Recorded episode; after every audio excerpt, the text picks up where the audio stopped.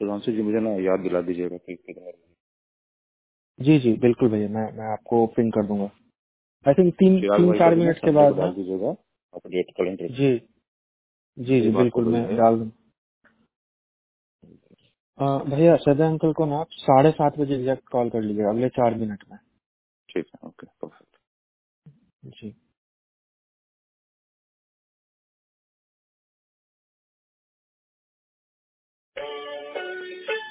ಮಾಡಿದ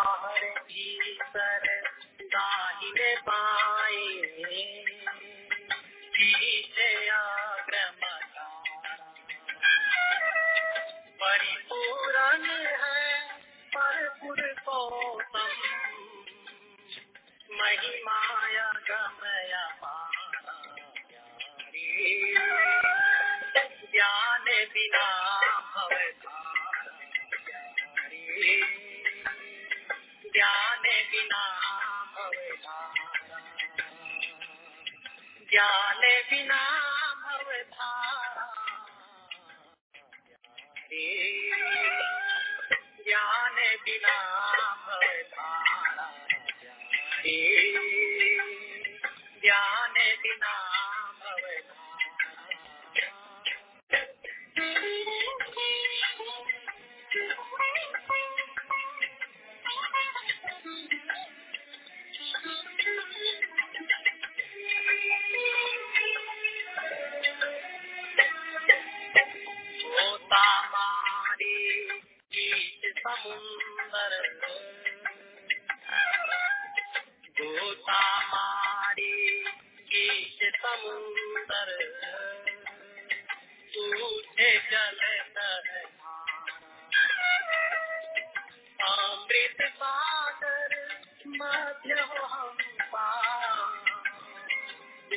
Hallelujah.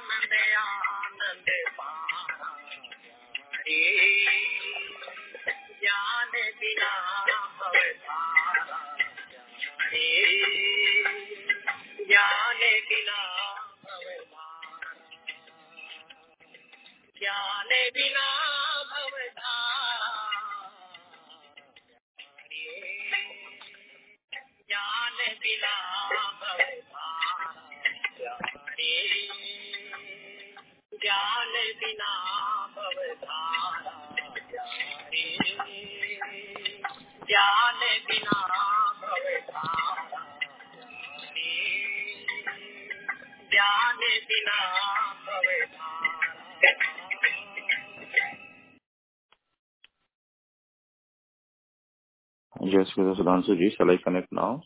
Or do you want to wait for some more time? No आप आप please जाइए हम लोग एक मिनट में स्टार्ट. करेंगे अभी दोबारा ओके जी लेट let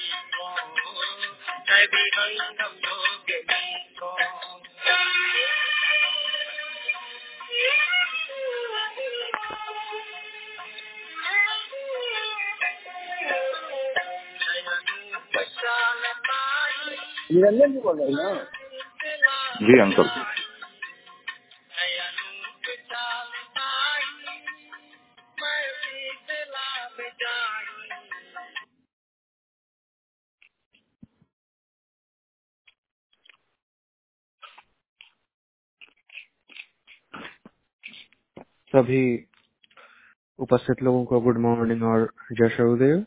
मैं सुधांशु विलमिंगटन, डेलावेयर से सत्संग को ज्वाइन किया हूँ। आप सभी का इस रविवार के विशेष सत्संग सत्र में सत्र में स्वागत है। जैसा कि हम सभी कल भी इस विशेष सत्संग सत्र में जुड़े थे और उसी प्रकार आज पुनः हम इस सत्संग के विशेष सत्र में एकत्रित हुए हैं। जैसा कि हम सभी जानते हैं कि आज के इस विशेष सत्र के मुख्य अतिथि प्रमुख वक्ता हमारे आदरणीय श्री सुखनंदन सिंह सदय जी हैं। विहंगम योग में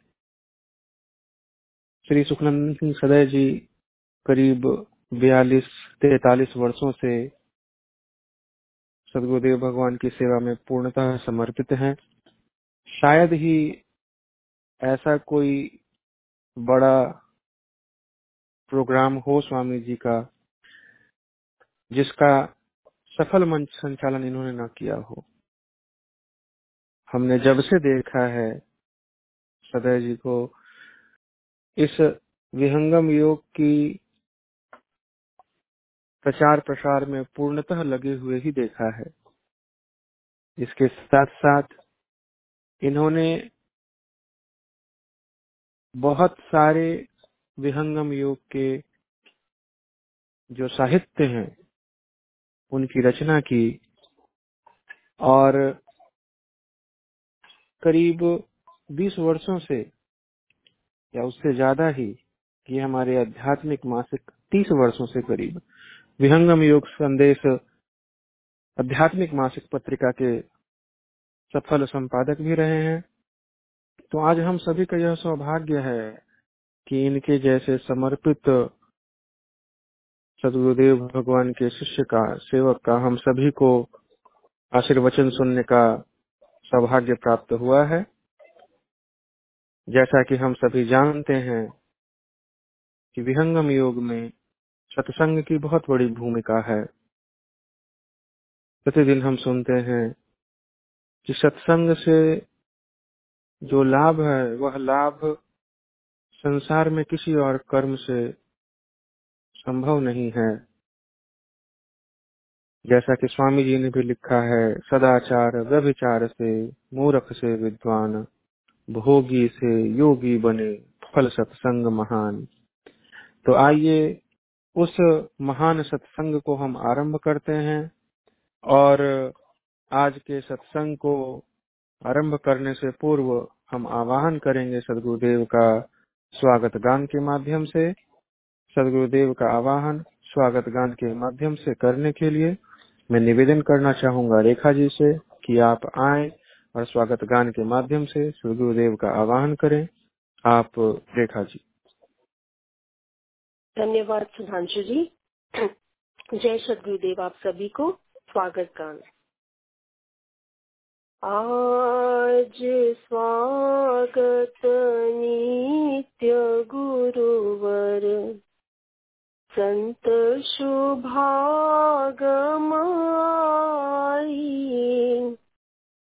अध्यात्म विद्या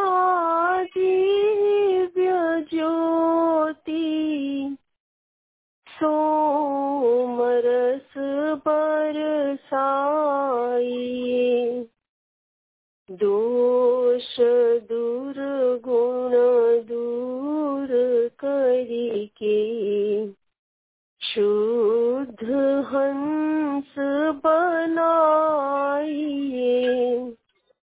भेद गम गति ज्ञान गर्जन। शक्ति द्वार हटाइए। खुले द्वारा शब्द सागर। भक्त जन हवाई। जन सदा फल विश्व शिक्षक। शान बचाइए आज स्वागत नित्य गुरुवर। संत शुभागमाई बोली सदगुरुदेव, भगवान की जय। आप सुधांशु जी। बहुत बहुत धन्यवाद रेखा जी। आपने स्वागत गान के माध्यम से सदगुरुदेव का आवाहन किया। और आज के सत्संग के इस कार्यक्रम को आरंभ किया। अब हम सदगुरुदेव के आवाहन के बाद उनकी उपस्थिति में, उनके चरणों में प्रार्थना अर्पण करेंगे। विश्व की शांति और मंगल कामना हेतु मंगल गान के द्वारा। मंगल गान को सदगुरुदेव के चरणों में अर्पित करने के लिए मैं पुनः रेखा जी से आग्रह करता हूँ। आप रेखा जी। मंगलगान विश्व शांति नाम मंगल परम गुरु को ध्याई वर्ग द्वंद्व शांति दूर कर। भाव भेद मिटाई सार्वभौम समष्टि सता। ध्यात्म राज्य बनाई। भेष भाषा भाव जगमय। ज्ञान पर दरसाई समृद्धि सुख शांति धरातल।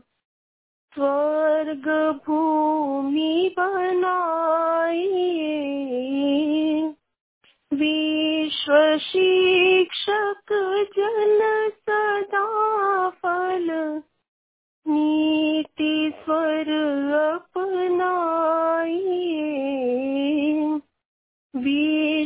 शांति, नाम मंगल। परम गुरु को ध्याई बोलिए सदगुरुदेव, भगवान की जय। आप सुधांशु जी। बहुत बहुत धन्यवाद रेखा जी।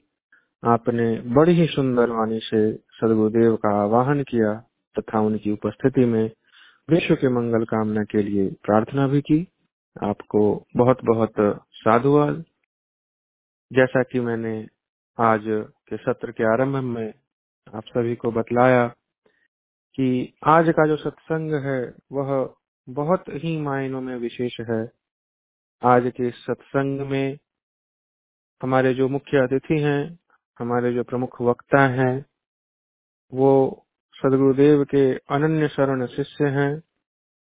न जाने कितने वर्षों से हम सभी ने उनको सभी मंचों पर जहाँ भी सदगुरुदेव भगवान का कोई प्रमुख कार्यक्रम हो रहा हो, वहाँ देखा है। न जाने कितने पुस्तकों को जब हम उसका स्वाध्याय करते हैं, तब यह उनके द्वारा रचित पुस्तकों को हमने पढ़ा है, उनके अनुभवों को, उनकी लेखनी को हम सभी ने देखा है। तो हमारा सौभाग्य है कि उनके जैसा व्यक्तित्व आज हमारे इस सत्संग में मुख्य अतिथि बनकर उपस्थित हैं। तो उनको बुलाने से पूर्व मैं North America Institute of Vihangam Yoga के प्रेसिडेंट श्री विजय कुमार जी से अनुरोध करूँगा कि आप आए और श्री सुखनंदन सिंह सदर जी के बारे में दो शब्द रखें और आज के सत्संग में उनका स्वागत करें। आप श्री विजय कुमार जी। जय सदगुरुदेव सभी को। आज जो ये पल है, ये हम सब के लिए बड़े ही यादगार पल होने वाले हैं। इसका कारण है कि आज जो व्यक्तित्व हम सबके समक्ष हैं, इनकी क्या बात करें? इनकी काव्य शैली को देखें, इनकी लेखनी को देखें, इनकी साधना को देखें, इनकी सेवा को देखें, मैं क्या बोलूँ? सब एक से एक आपको विस्मय करने वाली इनकी प्रतिभा। जब मैं 2007 में बेंगलोर में इनके साथ सेवा में था तो मैं तो इनकी सजगता देख करके दंग रह गया। ये कहते हैं, विजय, इंडिया टुडे में तुम्हारा फ़ोटो छपा था। मैं सोचा 1999 में वो फ़ोटो छपा था, इंडिया टुडे में। और कैसे सदय अंकल जी को ये सब सब कुछ कैसे जानते रहते हैं वो? पता नहीं इनके पास शायद भगवान ने 48 घंटा दिया है क्या? दिन का। सब कुछ जानते रहते हैं इतने सजग रहते हैं। ये हमारे लिए प्रेरणा के स्रोत हैं। जि, जितना साल वर्तमान सदगुरुदेव ने इस ज्ञान को लेकर जगह जगह गए हैं इनका जो है सदगुरुदेव का साथ भी उतने सालों का है।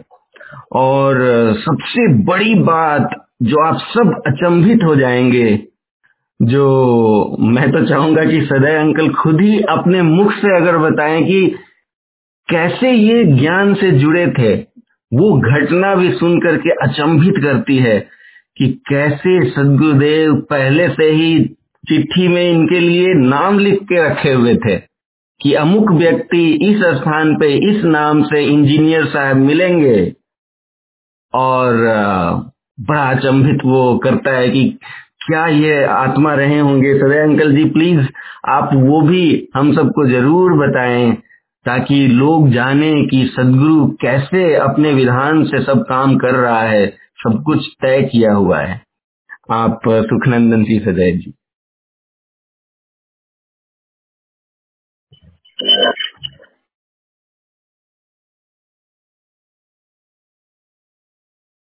जी अंकल जी, अब आप आरंभ करेंगे।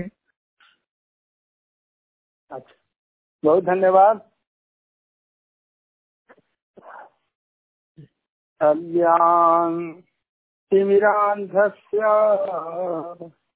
ज्ञानयञ्जन शलाकया चक्षुरुन्मीलितमजेन तस्मै श्री गुरुवे नमः। अखण्डमण्डलाकारम् व्याप्तं येन चराचरम् तत् पदं दर्शितं येन। तस्मै श्री गुरुवे नमः। परमराध्य सदगुरुदेव भगवान, सुपूज्य संत प्रवर विज्ञान देव जी महाराज हमारे सभी प्रवासी गुरु भाई बहन इस लिंक से जुड़े जो भी गुरु भाई बहन, अन्य जिज्ञासु वृंद, इस कार्यक्रम का आयोजक गण संचालक महोदय, अन्य हमारे सहयोगी वृंद। मेरे बंधुओं, स्वामी जी ने कहा था तो दया गुरुदेव की अनंत धारा बहचन आज वह अनंत धारा स्पष्ट रूप से बहती हुई दिखलाई पड़ती है। किस धारा के बारे में स्वामी जी ने कहा था? प्रचार धारा। और उन्होंने ये भी कहा था, भूमंडल संसार में सदगुरु का बहुधाम। भूमंडल संसार में सदगुरु का बहुधाम ब्रह्म विद्या प्रचार सो अंतरगम सतनाम। संपूर्ण विश्व में सदगुरु के बहुधाम मतलब केंद्र, प्रचार केंद्र बनेगी।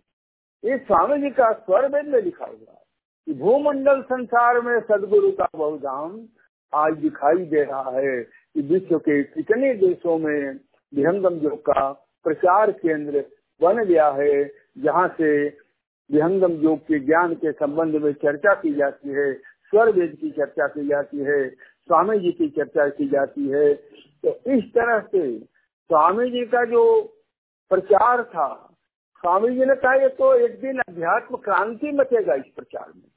अध्यात्म क्रांति प्रचार जग में देव पूर्ण कीजिए, जन सदा फल बल नहीं है यश हो तक कीजिए। ये नित सदगुरु की प्रार्थना करते हुए पाते हैं कि विश्व में मैं चाहता हूँ कि अध्यात्म की क्रांति हो।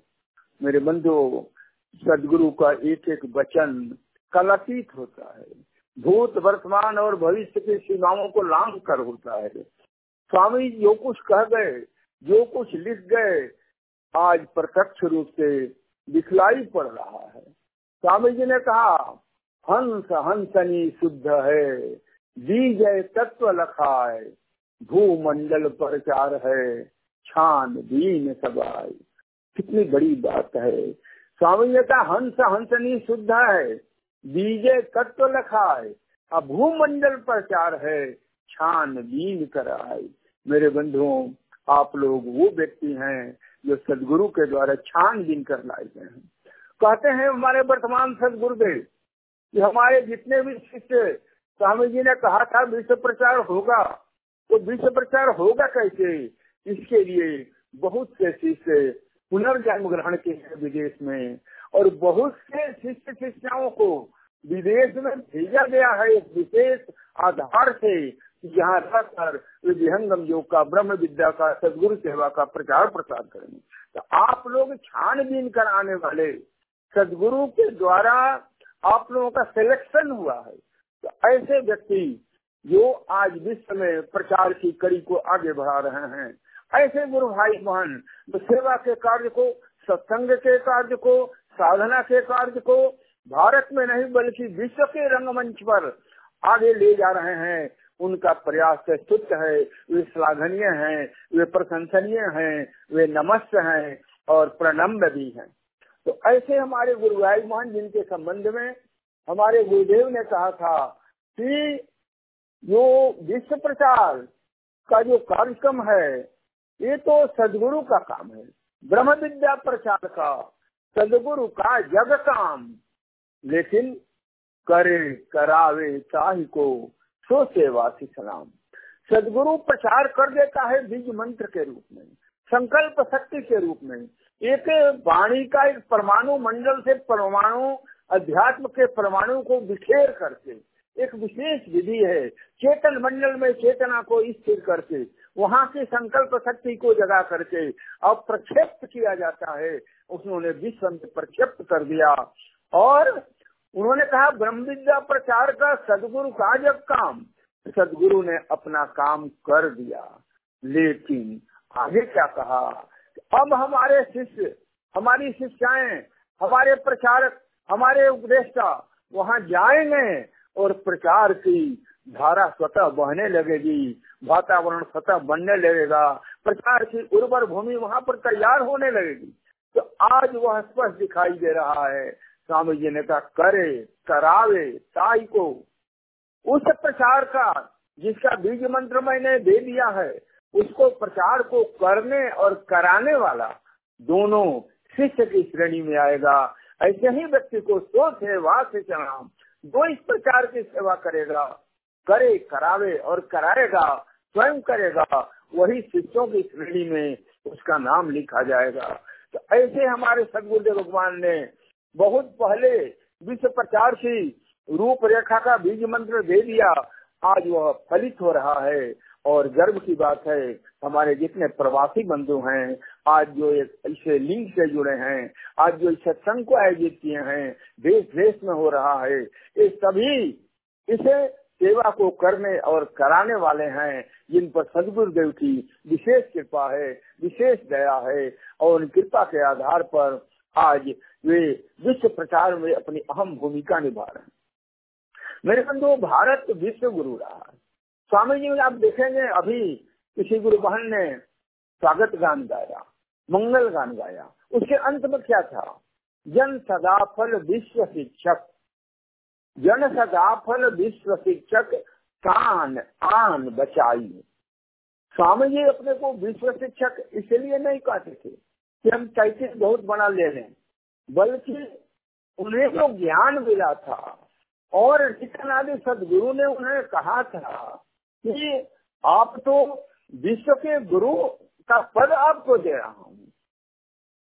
जब प्रकाश बंद में चिन्हा झूठी प्रगट जगत तुम दिना जगत गुरु अधिकार कहावा, हंस उदाहरण मार्ग बतावा। तो जगत गुरु का पद कोई अपने से लिख कर नहीं मिला है। किसी यूनिवर्सिटी ने उपाधि नहीं दी है। किसी ने ले बोर्ड नहीं बनाकर टांग दिया है।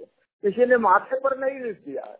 वो तो नित्यनादि सदगुरु ने प्रकट होकर के जगत गुरु अधिकार कहा जगत गुरु बनाया लेकिन स्वामी जी की विनम्रता देखिए, क्या कहते हैं? उधर कहते हैं विश्व शिक्षक। इधर फिर आगे क्या कहते हैं जन सदाफल जन का अर्थ क्या होता है? सेवक। अपने को सेवक कहते हैं। किसका सेवक? परमात्मा का सेवक। नित नारी सदगुरु का सेवक। जन सदा फल। तब विश्व शिक्षक किसका? विश्व के मानव का, विश्व मानवता का, संपूर्ण विश्व जन समुदाय का। इसके लिए विश्व शिक्षक है। और उस परमात्मा परम प्रभु नितनादि सदगुरु सदगुरु प्रभु के लिए अपने को क्या कहते हैं? जन सदा फल। ये स्वामी जी की विनम्रता है कि एक तरफ़ अपने को सेवक कहते हैं और साथ में विश्व शिक्षक भी कहते हैं। लेकिन इसके पीछे भी जो ज्ञान का बिंदु है, उसको समझने की ज़रूरत है। भारत विश्व गुरु रहा है और एक प्रश्न उठता है विश्व गुरु किस ज्ञान के आधार पर था? क्या विश्व गुरु भौतिक क्षेत्र में था? क्या विश्व गुरु चिकित्सा के क्षेत्र में था? क्या विश्व गुरु भौतिक संपदा के क्षेत्र में था? नहीं। विश्व गुरु अध्यात्म के बल पर था। ब्रह्म विद्या के बल पर था। और जब तक ब्रह्म विद्या का यह ज्ञान रहेगा, प्रकाशमान, तब तक भारत विश्व गुरु बना रहेगा। अभी भी बना हुआ है। ब्रह्म विद्या विहंगम योग के आधार पर। और बहुत दिनों जब तक ब्रह्म विद्या विहंगम योग का ज्ञान प्रज्वलित होता रहेगा, तब तक भारत विश्व गुरु बना रहेगा। ये केवल मैं नहीं कहता। मेरे बंधुओं, विश्व के बड़े बड़े दार्शनिक अपने नाम सुना होगा। मैक्स मुलर का नाम सुना होगा। जो ऑक्सफोर्ड यूनिवर्सिटी में प्रोफेसर थे, दार्शनिक थे, संस्कृत के बहुत बड़े अध्येता थे तो मैक्स मुलर ने एक किताब लिखी है, India what it can teach इस किताब का बैकग्राउंड क्या है? बैकग्राउंड यह है कि पहले भारत में आईसीएस की ट्रेनिंग नहीं दी जाती थी, परीक्षा भी नहीं होती थी, इंग्लैंड में परीक्षा होती थी, और वहाँ ट्रेनिंग दी जाती है। तो आईसीएस में जितने लोग सेलेक्ट होके जाते थे, उसमें मैक्स मुलर भी एक लेक्चर देते थे, दर्शन शास्त्र पर, भारत की महत्ता पर। वो जितने उनके लेक्चर थे, वो सारे लेक्चर को एकत्रित करके एक किताब का नाम दिया गया, India what it can teach us और उसका हिंदी अनुवाद हुआ, विश्व को भारत की देन. वो मैक्स मुलर जो आईसीएस लोगों को जाकर वहाँ ट्रेनिंग देता था, जो ऑक्सफर्ड का प्रकांड विद्वान और दार्शनिक था, वह लिखता है, अगर ज्ञान को अपना आवास बनाने के लिए धरती के किसी भूभाग पर उतरना पड़ेगा तो वह धरती भारत की धरती है। वह लिखता है कि वह धरती, यहाँ पर ज्ञान ने सर्वप्रथम अपना प्रकाश बिखेरा और यहाँ पर लोगों को मानवता का पाठ पढ़ाया। यहाँ लोगों को दर्शन और आत्मदर्शन और परमात्मा दर्शन की शिक्षा दी। तो पुनः मेरी उंगली भारत की ओर उठेगी। इस तरह वो बार बार कहता है कि भारत जिस समय संसार के लोग ज्ञान से अपरिचित थे उस समय भी भारत में ज्ञान की ज्वाला प्रज्वलित हो रही थी। ऐसे अनेक ऋषि महर्षि थे जिन्होंने तपस्या की तपिस में अपने को तपाकर सहना की गहनाई में उतर कर ज्ञान अपने न केवल अपनी धरती के छाती को चीर कर न केवल पेट की बुभुक्षा किया बल्कि आत्मा के धरातल पर ज्ञान की खेती की और ज्ञान के प्रकाश में संपूर्ण विश्व को आलोकित किया। तो ऐसे भारत को प्रतिष्ठा है। कि संपूर्ण विश्व में अगर ज्ञान कहीं से गया है अध्यात्म का ज्ञान दर्शन का ज्ञान मानवता का ज्ञान प्रेम का ज्ञान स्नेह का ज्ञान एक दूसरे के प्रति करुणा का ज्ञान भारत से गया है। और इसीलिए वो, वो कहते हैं कि भारत की भूमि मेरे लिए नमस्त है। मैं सूर्य ने क्या किया? वेदों का अनुवाद किया। कितने दिनों में? तीस वर्षों में। वेदों का अनुवाद किया। अनुवाद करने के बाद अंत में क्या लिखा? वो कहाँ का रहने वाला था? वो जर्मनी का रहने वाला था। और शिक्षा दीक्षा कहाँ से दे रहा था? ऑक्सफोर्ड में दे रहा था। तो इस तरह से वो जर्मन देश का और ऑक्सफोर्ड में आकर पढ़ाने वाला व्यक्ति ही जब वेद का भाष्य समाप्त करता है तो अंत में क्या लिखता है? कर्मण्य देश जातव्य अच्छा मैं जर्मन देश का नहीं हूँ। सर्मण्य कहते हैं जो वेद को जानने वाले होते थे, जो वेद को पढ़ने वाले, उनको सर्मण्य कहा जाए अभी भी आप देखेंगे कि हिंदू पूजा पद्धति में किसी का नाम लेकर सर्मण्य कहा जाता है तब संकल्प कराया जाता है। फलाना सर्मन्यम सर्मन्य वो कहता है, मैं जर्मन देश का नहीं हूँ सर्मन्य देशे जातव्य गो तीर्थ बासिनो और मैं ऑक्सफोर्ड का भी नहीं हूँ। ऑक्सफोर्ड, ऑक्स का एक अर्थ गाय बैल भी होता है। तो बोलता है, मैं गोलोकवासी अब हो गया। ऑक्सफोर्ड के लिए कहा कि अब ऑक्सफोर्ड का भी नहीं हूँ, मैं गोलोकवासी हो गया। आगे क्या कहा कि कर्मण्य से या शब्द गोतीर्थ वासिनो मोक्ष मूलर भट्टे न मेरा नाम अब मैक्स मूलर भी नहीं रहा। अरे मेरा नाम अब मोक्ष मूलर रख दो, क्योंकि भारतीय दर्शन को पढ़कर, भारतीय ऋषि मुनियों के गवेषणा को देख करके मैं निष्कर्ष पर पहुँचा हूँ कि मोक्ष क्या होता है, मोक्ष कैसे मिलता है, मोक्ष का मूल कहाँ है? इसलिए अब मैं मैक्स मूलर नहीं हूँ। मोक्ष मूलर भट्टे न, वेदो अयम संपादिता। इस वेद का संपादन मैक्स मूलर के द्वारा किया गया। जो मैक्स मूलर नहीं, अब मोक्ष मूलर बन गया है। मेरे बंधुओं एक विदेशी भारत के संबंध में, भारत के ज्ञान के संबंध में, भारत के दर्शन के संबंध में कितना ऊँचा विचार रखता है। आज के थोड़ा सा पढ़े लिखे लोग संपूर्ण भारत, भारतीय दर्शन की ओर कीचड़ उछालने पर लगे हैं। उन्हें पता नहीं है, न पढ़ते हैं, न सुनते हैं, न अध्ययन करते हैं, न स्वाध्याय करते हैं, न साधना से जुड़ते हैं, न सदगुरु की खोज करते हैं, न ज्ञान की खोज करते हैं। स्वयंभू ज्ञानी बन जाते हैं। और शास्त्र का एक वचन है। अब विज्ञातम विज्ञान काम विज्ञातम अभिज्ञानताम अब विज्ञातम विज्ञान काम जो अज्ञानी होते हैं, उनको लगता है मैं सब कुछ जान गया। और जो ज्ञानी होते हैं, उनको लगता है अभी तो मैं कुछ भी नहीं जाना। इसलिए कहा जाता है कि बड़े बड़े वैज्ञानिक कहते हैं कि अभी जो कुछ भी मैं सृष्टि का रहस्य जान पाया हूँ, वो उसी तरह से है। जैसे कोई लड़का समुद्र के किनारे जाकर एक अंजलि पानी लेकर के भागे और ऐसा कहे कि संपूर्ण समुद्र को मैंने अपनी मुट्ठी में बंद कर लिया है। आज वही आज के विद्वानों की स्थिति है। वही आज के बड़े बड़े शिक्षकों की स्थिति है। वे थोड़ा सा ज्ञान कहीं से प्राप्त कर लेते हैं और समझ लेते हैं कि संपूर्ण ज्ञान मेरी मुट्ठी में आकर के बंद हो गई है। तो इस तरह से बाल सुलभ जो चिंतन है, यह चिंतन हस्तास्पद है।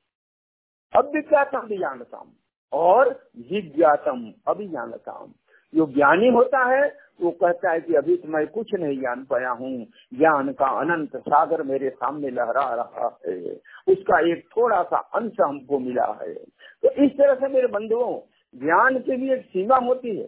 ज्ञान को एक बौद्धिक धरातल पर होता है और ज्ञान को एक साधनात्मक धरातल पर अनुभूत किया जाता है।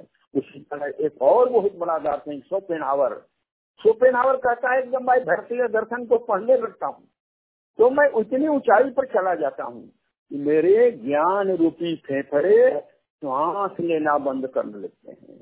मेरे बुद्धि रूपी फेफड़े अवरुद्ध हो जाते हैं। उसको जल्दी समझने के लिए रुकना पड़ता है, तब मैं भारतीय दर्शन को समझ पाता हूँ।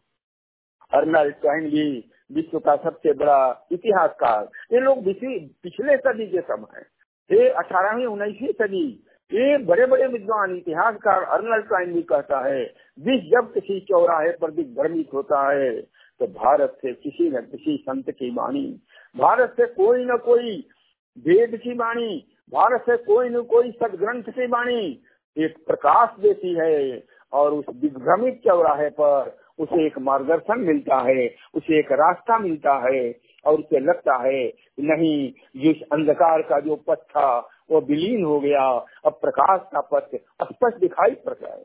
इसलिए जो पहली प्रार्थना मैंने की अज्ञान से निरान दस्य ज्ञान अंजन सला किया चक्षुर उन्मीलिकम जैन तस्मय श्री गुरु नमः। सदगुरु होता है अज्ञान के, अज्ञान की अज्ञान के अंधकार में जिसकी आँखें अंधी हो गई है, उन आँखों में ज्ञान का अंजन लगाकर जो उन्हें खोल देता है, उन्मिलित कर देता है ऐसे सदगुरु को हम प्रणाम करते हैं, नमस्कार करते हैं। इसीलिए मेरे स्वामी जी, ज्ञान बिना निर्जीव है। ये सर्वे की वाणी है। ज्ञान बिना निर्जीव है। सकल धर्म का रूप। ज्ञान से अनुभव होता है सार शब्द का रूप। कौन है आज जो सार शब्द के रूप को बता सके? कौन है आज जो सार शब्द की परिभाषा कर सके? कौन है जो सार शब्द को अनुभूत करा सके? अगर आज संसार में अगर कोई है तो हमारे महर्षि सदाफल देव जी महाराज हैं। अगर कोई है तो धर्मचंद देव जी महाराज हैं। अगर कोई है तो आचार्य स्वतंत्र देव जी महाराज हैं। और उसी कड़ी में उत्तराधिकारी श्री विज्ञान देव जी महाराज हैं। और सबका आधार, हमारा सदग्रंथ सदग्रंथ का क्या है? ये इनसाइक्लोपीडिया है अध्यात्म का।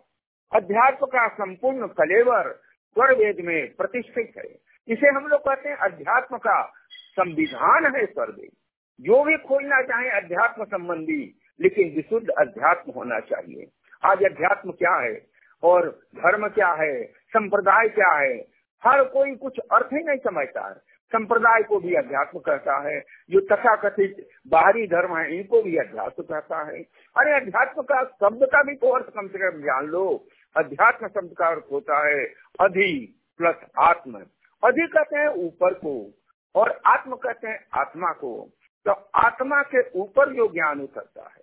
और हमारे वर्तमान सदगुरुदेव तो इससे भी आगे कहते हैं कि आत्मा के ऊपर का जो ज्ञान है, यानी परमात्मा का जो ज्ञान है, वो अध्यात्म है।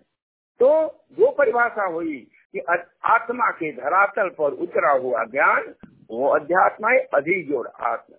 या आत्मा से भी ऊपर परमात्मा का ज्ञान, वो भी अध्यात्म है। तो ये अध्यात्म, यानी अब इसको दोनों को मिलाकर कर दे, आत्मा और परमात्मा का जो ज्ञान अनुभव में उतरता है, वो अध्यात्म कहलाता है। और उसकी जो व्याख्या की जाती है, उसे हम सैद्धांतिक ज्ञान कहते हैं।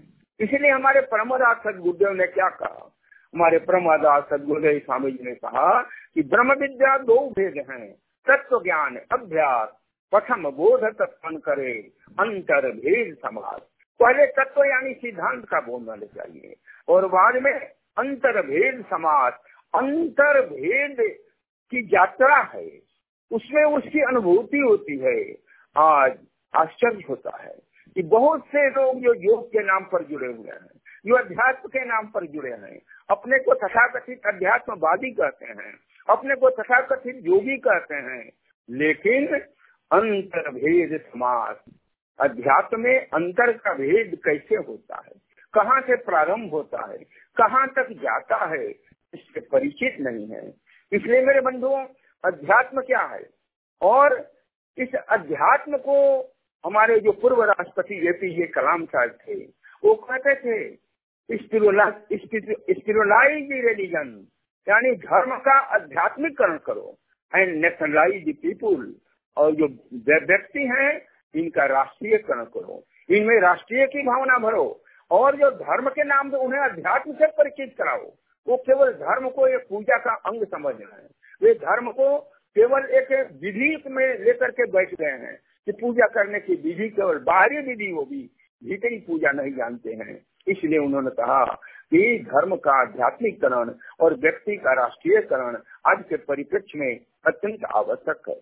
मेरे बंधुओं, जब कलाम साहब का ज़िक्र आया तो मैं छोटा सा एक दृष्टांत दे रहा हूँ। तीस सितंबर 2001 की बात है। मैं उस समय बोकारो स्टेट प्लांट में महाप्रबंधक के पद पर कार्यरत था और कलाम साहब तीस सितंबर 2001 को बोकारो उस समय वे प्रधानमंत्री के मुख्य वैज्ञानिक सलाहकार थे। तो यहाँ आने के बाद आप सब लोगों ने देखा होगा, टीवी पर, न्यूज़ में पढ़ा होगा कि बोकारो एयरपोर्ट पर मैं भी रिसीव करने गया था और उनका जो हेलीकॉप्टर था, वो 40 फीट ऊपर से धड़ाम से नीचे आ गया।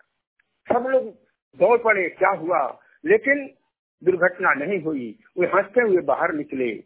आने के बाद यहाँ पर बहुत जगह लेक्चर दिए। लेक्चर देने के बाद बोकारो निवास में विश्राम किए रात को। यहाँ से जाने के बाद उन्होंने एक पुस्तक लिखी। उस पुस्तक का नाम था, पुस्तक का नाम था इग्नाइटेड माइंड आप लोग शायद कुछ लोग पढ़े होंगे। उसका हिंदी अनुवाद है तेजस्वी मन उस पुस्तक की पहली पंक्ति है, मैं रांची, झारखंड बोकारो जा, रांची से बोकारो जा रहा हूँ। उस पुस्तक में एक चैप्टर है, जिसमें लिखा सत्संग की शक्ति। सत्संग की शक्ति क्या होती है, उसमें एक चैप्टर उन्होंने दिया। और उस चैप्टर को देने के पहले उन्होंने बोला, उन्होंने लिखा है कि मैं जब रात को बोकारो निवास में सोया हुआ था तो मैंने एक स्वप्न देखा।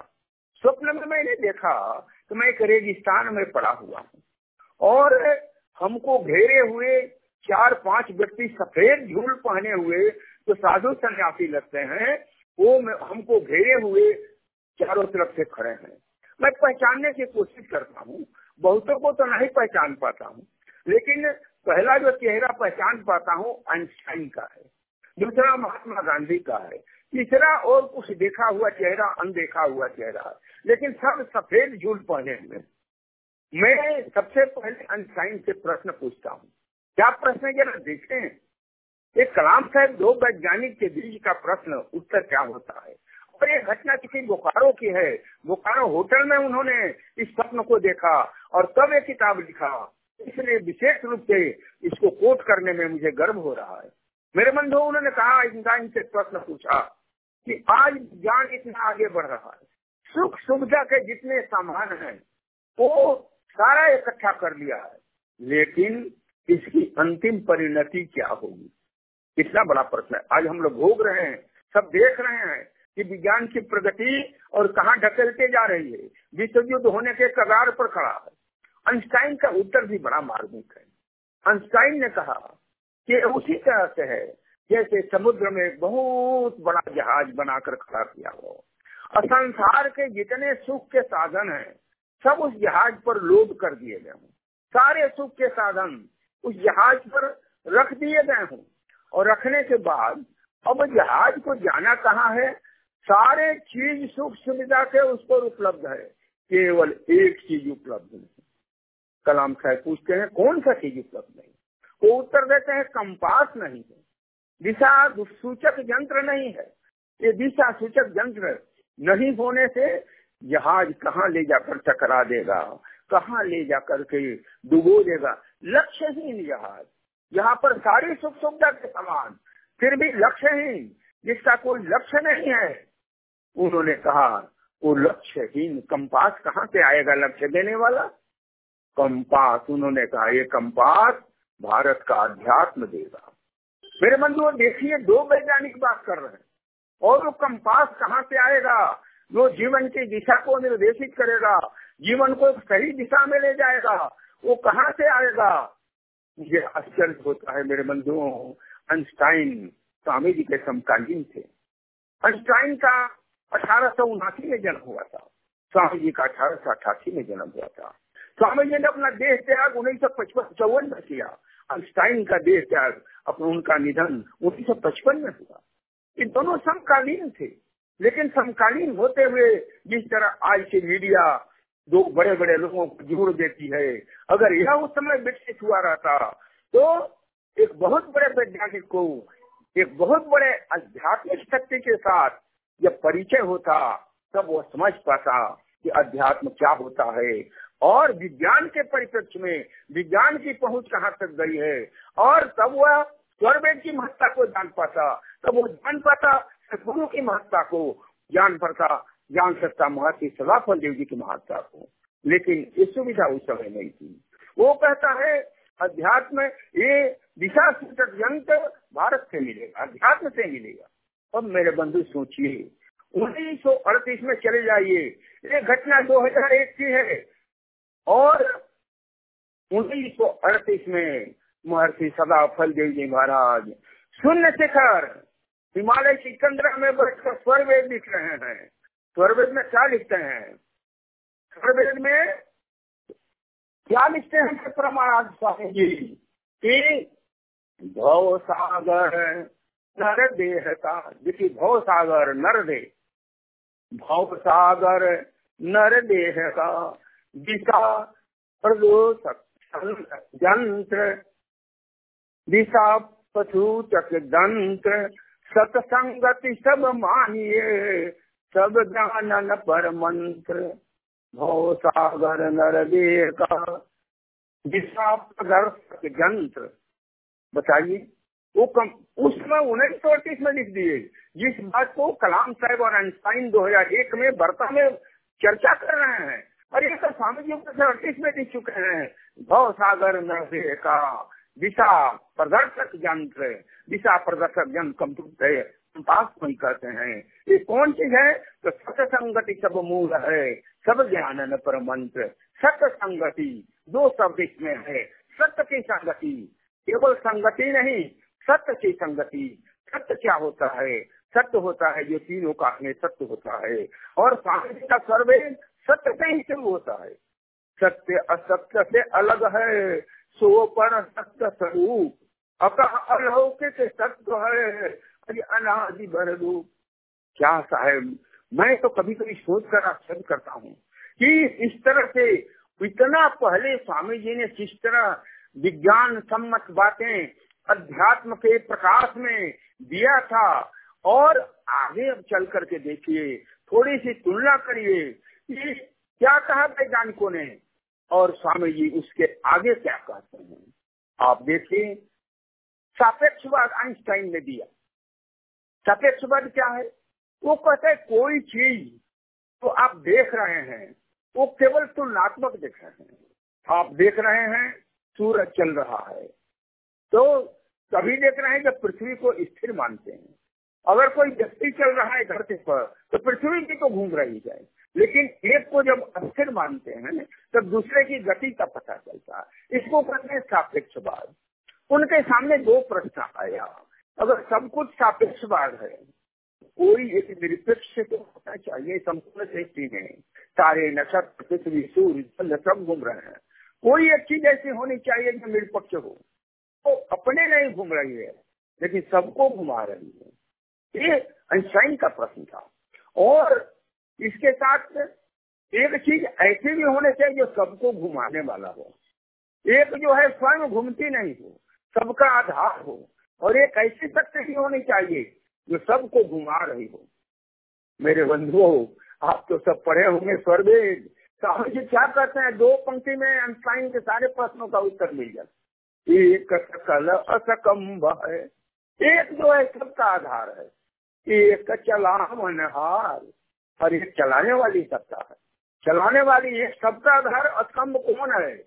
तो इसको कहते हैं कि वो वो सत्ता कौन है? गति दे, गति में है नहीं। पूर्ण सच्चिदानंद अमित ओज ज्ञान आनंद। गति दे, गति में है नहीं। पूर्ण सच्चिदानंद देखिए, अमित अथा है, अपार है। अमित अथा अपार। ओज ज्ञान, आनंद। ये उस परम पिता परमेश्वर के, जिसको हम लोग कहते हैं, जिसको स्वामी जी कहते हैं कि, ओ, परमात्मा, परम अक्षर अस्कंभ अनेक नाम है उसके, अनेक नाम है। तो उस परमात्मा के बारे में स्वामी जी कहते हैं, वही निरपेक्ष है। और बाकी चीज़ें जो है, उसको घुमाने वाली उसी की एक शक्ति है, जो अक्षर ब्रह्म है। और अक्षर ब्रह्म, वही जो है सबको गति सबको घुमाने वाला है, वही अक्षर ब्रह्म है। इसीलिए उन्होंने कहा, आज के वैज्ञानिक आप जानते हैं, बहुत दूरी तक गए, बहुत दूरी तक गए। उन्होंने परमाणु को खोजा, इलेक्ट्रॉन, प्रोटोन, न्यूट्रॉन को खोजा, और इन तीनों की भी उत्पत्ति कहाँ से होगी उसको खोजने का प्रयास में अभी भी लगे इसी को 1950 में सापेक्षवाद का सिद्धांत दिया था, आइंस्टाइन ने सौ छह में ही दे दिया था। लेकिन यूनिफाइड फ़ील्ड थ्योरी का सिद्धांत उन्नीस सौ पचास में दिया। यूनिफाइड फ़ील्ड थ्योरी वो जाना सबका कोई एक आधार होना चाहिए। क्योंकि वो कौन सकता है, उसको खोजना। तो मैं वैज्ञानिक को भी कहता हूँ वैज्ञानिक का भी लक्ष्य है। अगर वो ये खोजना चाहता है कि संपूर्ण सृष्टि का संचालक चलाने वाला कौन सी हो सकता है, खोजने में लगा है। लेकिन दुर्भाग्य है कि वो केवल भौतिक आधार पर खोज रहा है। भौतिक पदार्थों में खोज रहा है। और भौतिक है ही नहीं। वो तो चेतना, अनंत चेतना, विराट चेतना। तो इस तरह से हमारे स्वामी जी ने किस तरह से कितना पहले सब खोज कर रख दिया। यूनिफाइड फ़ील्ड थ्योरी जो था कि सबके पीछे कोई एक महान कोई और चीज़ होनी चाहिए। जहाँ से सब निकल रहे हैं, जो सबको चला रहा है, सबको गति दे रहा है, लेकिन अपने नहीं घूम रहा है। मेरे बंधु कितनी बड़ी चीज़ है। और स्वामी जी ने किस तरह से दो दो पंक्तियों में इन सारे चीज़ों को कितने स्पष्ट ढंग से समझा दिया। आज इसी तरह से बहुत से आजकल अध्यात्म विज्ञानी कहने वाले, बहुत से अपने को दार्शनिक कहने वाले वो आज थोड़ा उठाकर आप देख लीजिए कि कहाँ की बात कर रहा है। एक ही विषय पर आत्मा क्या है? उनकी बात सुनिए। कोई कह रहा है कि आत्मा ही परमात्मा है। कोई कहता है आत्मा परमात्मा अलग है। कोई कहता है आत्मा परमात्मा और प्रकृति तीनों तीन है। कोई बोलता है तीनों नहीं है, सबका आधार कोई एक है। इस तरह से इतनी बातें अलग अलग ढंग से कही जाती हैं बौद्धिक धरातल पर। स्वामी जी ने जो परिभाषा दी, आत्मा की, परमात्मा की, प्रकृति की, माया की, चाहे वो दो पंक्तियों में उन्होंने कह दिया, चेतन चार स्वरूप है, जड़ है एक असार। जड़ चेतन से पृथक है, एक बाध संसार। एक तो इस तरह से एक दो दो पंक्तियों में स्वरवेद की प्रारंभिक पंक्तियाँ हैं। और इतना बड़ा ज्ञान विज्ञान इसीलिए स्वामी जी, सब तत्वों का ज्ञान है। परम पुरुष विज्ञान। स्वामी जी ने विज्ञान शब्द का प्रयोग करीब बीस बार किया है स्वर्वेद में। लेकिन उनका विज्ञान ये भौतिक विज्ञान नहीं है, प्रकृति का विज्ञान नहीं है। हमेशा स्वामी जी कहते हैं, इनको ये विज्ञान नहीं है, असल विज्ञान तो आत्मा चेतन चेतन का विज्ञान है, आत्मा का विज्ञान है, परमात्मा का विज्ञान है। और आत्मा और परमात्मा का विज्ञान जो जानने वाला होता है, वो अध्यात्म विद होता है। वो कहलाता है कि वो अध्यात्म को जानने वाला है, वही सदगुरु बन सकता है, जिसने जिसने आत्म परमात्म के संपूर्ण ज्ञान को, प्रकृति के संपूर्ण ज्ञान को अपने में उतार दिया है। इसीलिए स्वामी जी कहते हैं, पूर्ण रूप में जानता, ब्रह्म चक्र विस्तार, ब्रह्म विद्या गुरु तत्व है, सदगुरु कृपा अपार। मेरे बंधुओं, इतना बड़ा स्वामी जी का हमारा ज्ञान है, और लोग इसको विज्ञान के युग में ही में भी स्वामी जी ने जो अद्भुत व्याख्या की स्वामी जी ने क्या कहा? परमात्मा की सबू व्याख्या करते हैं। लेकिन स्वामी जी ने किस तरह से समझा दिया परमात्मा को? स्वामी जी ने कहा, मानव शक्ति के बाहर जगत कार्य कोई ना है। बाहर है सो पुरुष का सर्वशक्ति यही मान। अद्भुत चीज़ है साहब। कहते हैं कि आज विज्ञान मनुष्य की शक्ति को हमारे स्वामी जी कभी नकारते हैं तो कहते हैं कि तो मानव शक्ति के बाहर जगत कार्य कोई ना मनुष्य की शक्ति के सामने संसार का कोई भी कार्य संभव नहीं है। लेकिन आँख उठाकर देख लो, बहुत से कार्य हैं जो शायद मनुष्य तो कर ही नहीं पाएगा, अनंत काल तक नहीं कर पाएगा। आप देख लें, मनुष्य कितनी दूर तक चला गया। आज मनुष्य ने ही मोबाइल बना दिया। मोबाइल के मुट्ठी में दुनिया सिमट गई है। मैं अपने घर में बैठा बोल रहा हूँ। पता नहीं कौन कौन कहाँ पर सुन रहे हैं देश विदेश में। ये बहुत बड़ा चमत्कार है। किसका चमत्कार है? मानव शक्ति के बाहर। मानव शक्ति का चमत्कार है। मनुष्य आकाश में हवाई जहाज़ की गति देख लीजिए। तो इस तरह से मनुष्य बहुत चीज़ बनाया और अपनी शक्ति का आभास तो करा दिया। मानव शक्ति का आभास करा दिया। स्वामी जी लिखते हैं मानव शक्ति के बाहर ही जगत कार्य कोई ना। तो मानव की शक्ति को सारी दुनिया देख रही है।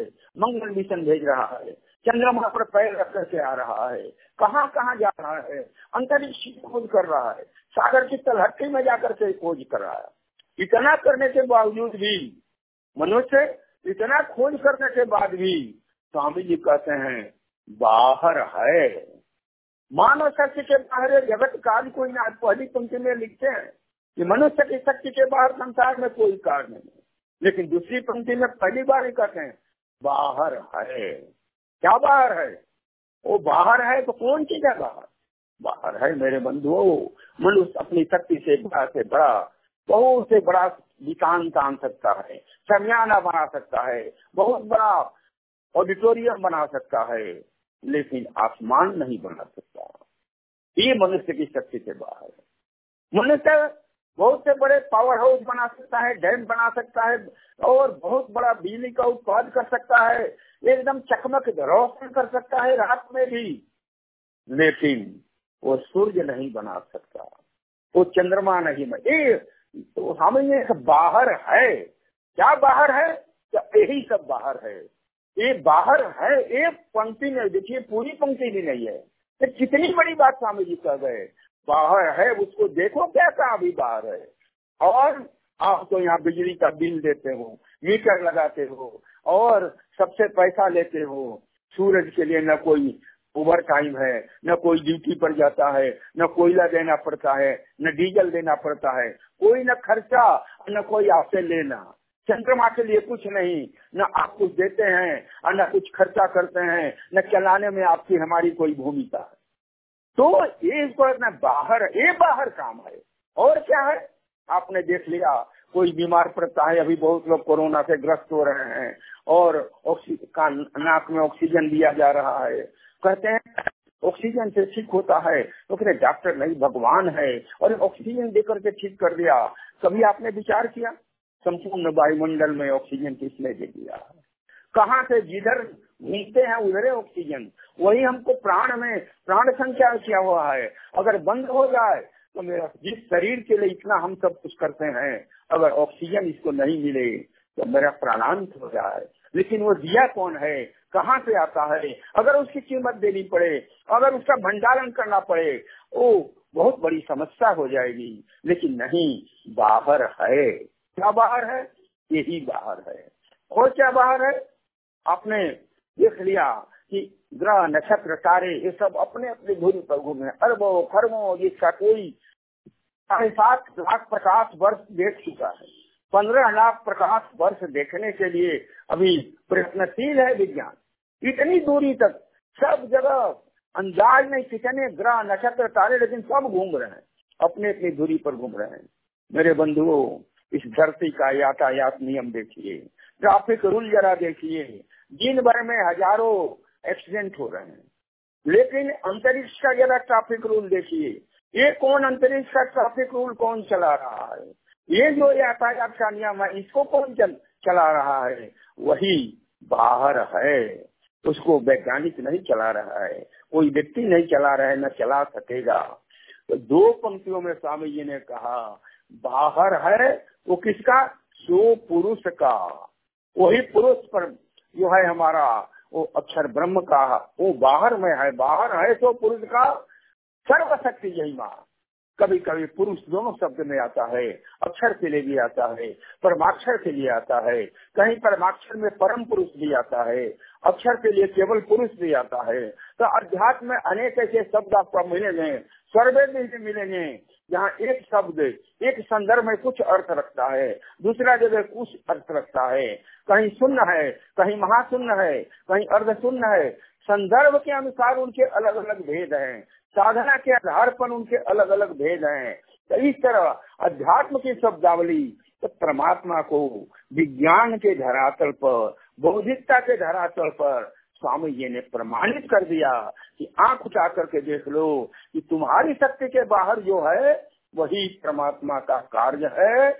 और जिस तरह से किसी कार्य को देखकर हम क्रिया करने वाले के बारे में समझ जाते हैं, जैसे पंखा चल रहा है, बिजली जल रही है, अभी हम बोल रहे हैं, आप सुन रहे हैं, इसका मतलब क्या है? इसका मतलब है कि विद्युत कार्य कर रहा है। विद्युत को नहीं देख रहे हैं।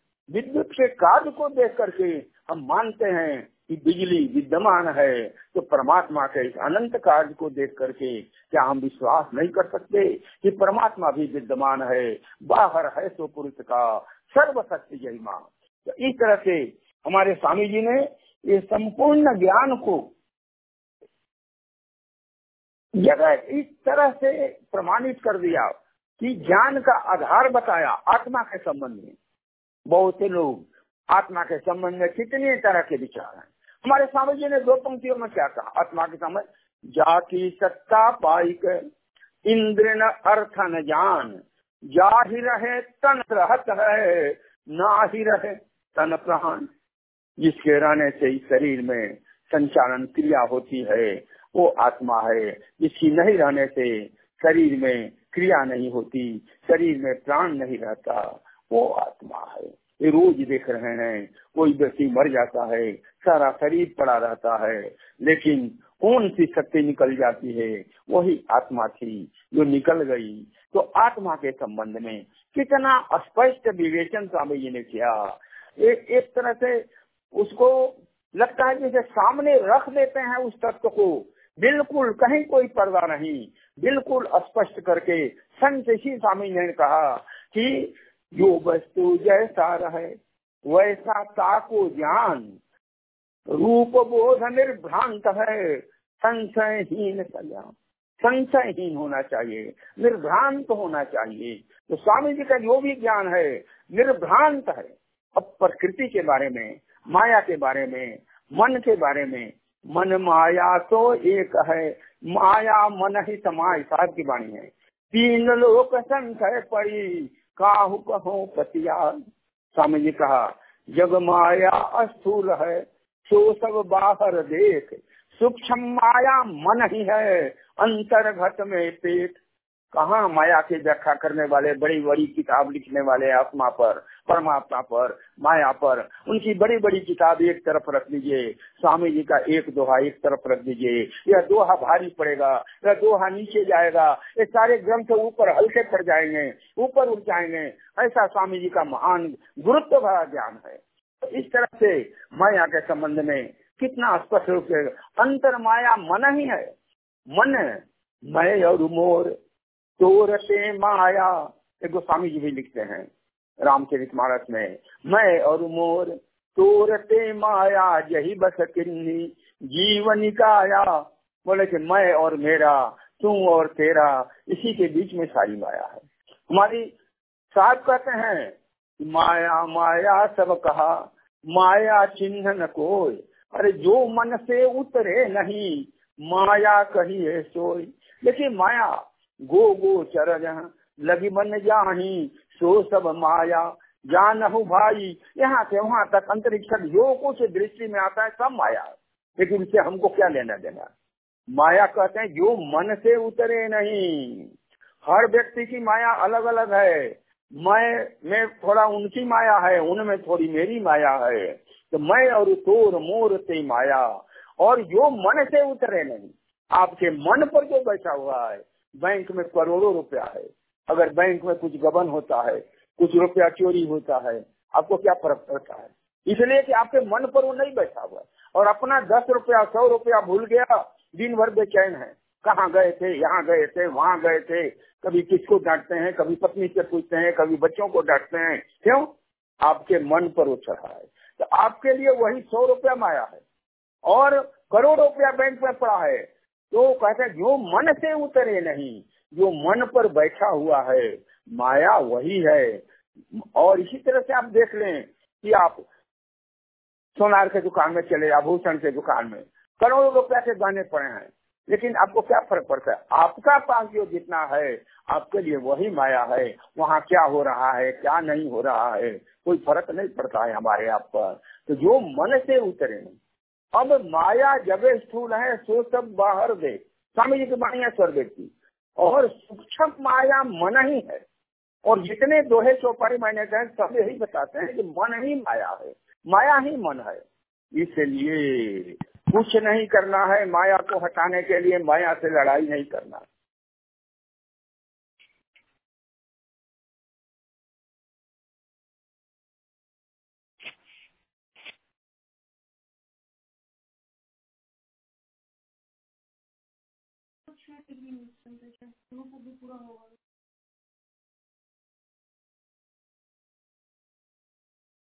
अंकल जी आपकी आवाज़ नहीं आ रही है।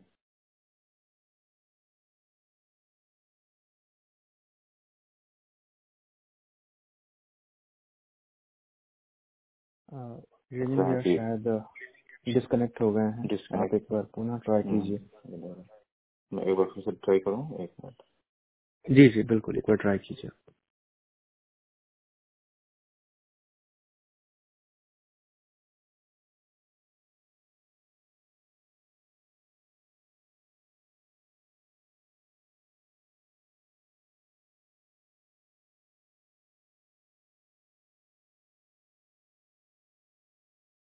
जी हेलो। अंकल जी जी अंकल आप बोले हो। कंक्लूड नहीं कर सके खाली बहुत लोगों को मेरा धन्यवाद आभार बोल दीजिएगा अपनी तरफ़ से।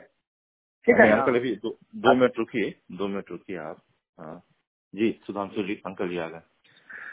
जी जी। बहुत बहुत। जी बोलना है? बहुत बहुत धन्यवाद। किस विषय पर नहीं, बोले कन- बोलिए। कंक्लूड कर सकते हैं अंकल जी कोई दिक्कत नहीं है। जी जी। कितनी देर होगा? इसे बता दिया दस मिनट पाँच मिनट। जी पाँच मिनट और बोल लें। अभी आधे घंटे है अंकल आधे घंटे तक है। जी। अभी कितना देर हुआ अभी? पैतालीस मिनट हुआ अंकल।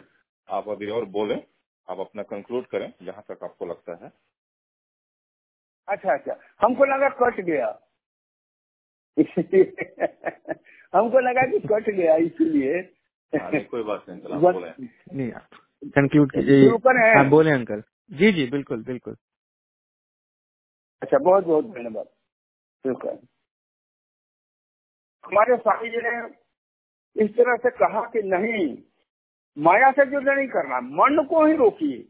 मन को रोकने का साधन स्वामी जी ने बताया कि मन को रोकने से मन को रोकने से माया अपने आप रुक जाएगी। इसीलिए विहंगम योग में मन की साधना बताई जाती है।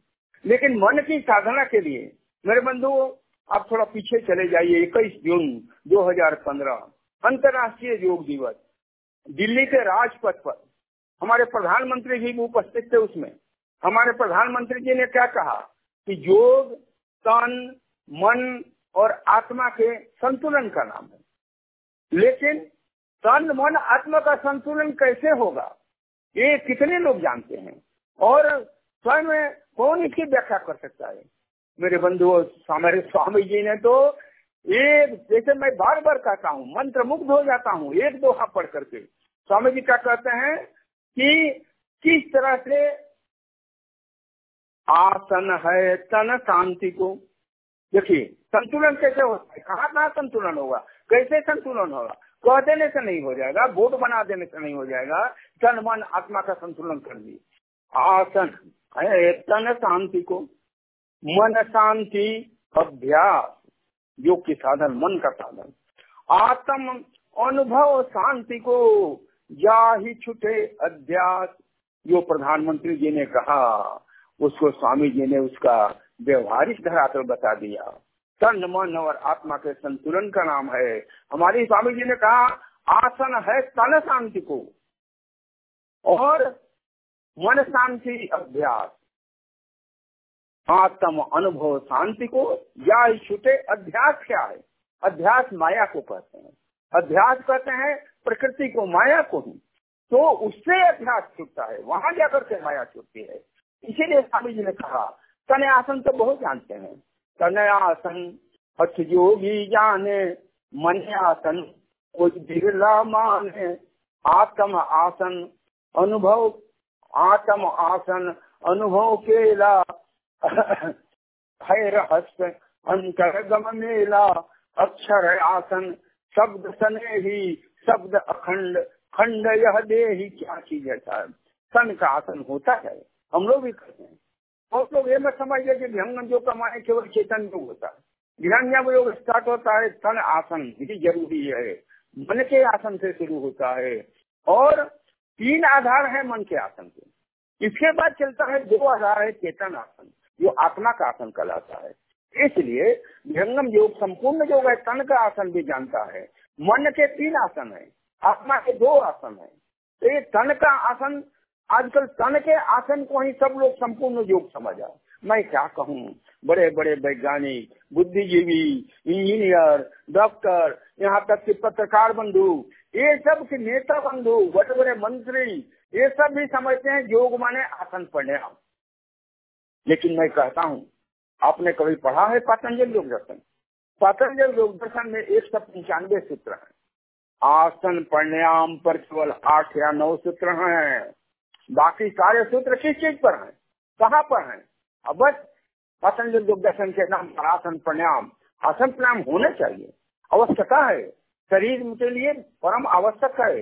शरीर मापदम खलु धर्म साधनम। शरीर ही ठीक रहेगा तभी धर्म का साधन करेंगे। हम आज अस्वस्थ हैं, हम कुछ नहीं कर पा रहे हैं। अस्वस्थता के चलते बीमारी में कुछ नहीं कर पा रहे हैं। इसलिए शरीर स्वस्थ रहे, अनुकूल रहे और आंतरिक भीतरी साधना के लिए अनुकूलता प्रदान करे। आसन प्राणायाम का ये महत्व है इससे ध्यान साधना में अनुकूलता मिलती है। ध्यान साधन करने में ये अनुकूल वातावरण भी क्रिएट करता है।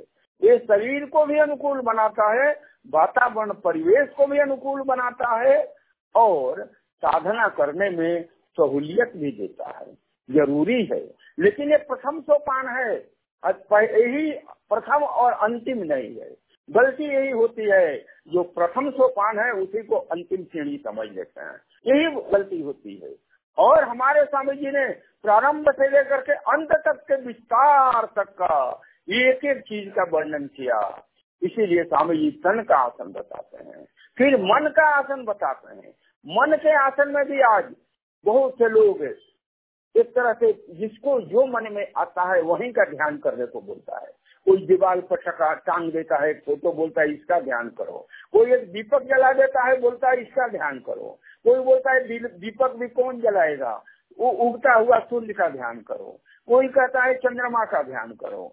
जिसको जो मन में आता है, एक व्यक्ति तो गमला रख दिए, फूल बढ़िया कमल का बोले, कमल के फूल का ध्यान करो। भैया, आप कमल के फूल का ध्यान करो, दूसरा पार्टी का आएगा, बोलेगा, हाथ का ध्यान करो। तीसरा बोलेगा, त्रिशूल का ध्यान करो। तो ऐसा नहीं है। ये ध्यान की एक प्रक्रिया है। हमें कहते हैं कि मन माया तो एक है, माया मन है। मन या कहा रहा है, माया ग्रहण कहाँ से कर रहा है? तो हमारी जो पाँच ज्ञानेन्द्रियाँ है, यही पाँच विषयों को ग्रहण करने पर गया है। शब्द, स्पर्श, रूप, रस और गंध, ये पाँच ही विषय है। अब पाँच विषयों को ग्रहण करने के लिए पाँच ज्ञानेन्द्रियाँ हैं। और हमारे ये पाँचों ज्ञानेन्द्रियाँ जिन विषयों को पकड़ती हैं, इनमें अस्सी प्रतिशत विषय हमारा नेत्र पकड़ता है, नेत्रों के माध्यम से। और नेत्र कहा जाता है? बाहर जाता है। उसको कहा ले आना है? अंतर्मुखी करना है। जब बार बार कहा जाता है कि अंतर्मुखी साधन है, अंतर की यात्रा है तो अंतर की यात्रा का माने तो हुआ ट्रेन, कार में बैठ जाना है, यात्रा करना है। अंतर में सुरती पर बैठिए, सुरती को लेकर के चलिए। सुरती की यात्रा होती है। इसीलिए स्वामी जी ने कहा, बड़ा उदास होकर कहा योग योग सब कोई कहा योग ने जाना कोई कहा कि कोई नहीं योग जानता है। इसलिए योग के नाम पर इतनी विडम्बना योग के नाम पर इतना प्रकार के कल्पित मान्यताएँ योग के नाम पर इतनी बौद्धिक विवेचना, ये क्या योग है? इसीलिए स्वामी जी ने कहा योग योग सब कोई कहा योग ने जाना कोई। योग है क्या? अर्धधार पूरा चले योग कहावे सो ये अर्धधार का पानी की धारा चलेगी, हवा की धारा चलेगी। कौन धार है वो? वही है चेतना, आत्मा की चेतना सुरती। उसकी धार उसकी धार आत्मा की चेतना सुरती, मन से जुड़ती है।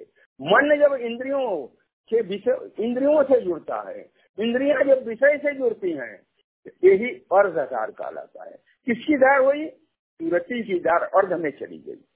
और इसको जब उल्टेंगे विषयों से समेटेंगे, इंद्रियों को विषयों से समेटेंगे, इंद्रियों को ले जाकर मन में लय करेंगे, और मन में आकर के जो आत्मिक चेतना मन के माध्यम से संसार में अब जाती है, उसको उलट दीजिए, अब उसको परमात्मा की तरफ़ लगा दीजिए। कितना सरल ढंग से स्वामी जी ने कहा अर्धधार पूर्व चले योग कहावे सो, दो पंक्ति में सारे योग को नकार दिया। वास्तविक जो क्या है इसको बता गया। इसीलिए मन को जो गति जा रही है बाहर, उसको उलटना है। उलटने में क्या करना है? ये भी एक लोग गलती कर, एक ब एक उसको अंतर्मुखी आँख बंद करके भीतर नहीं करना है। क्यों? आदत बनी हुई है बाहर देखने की।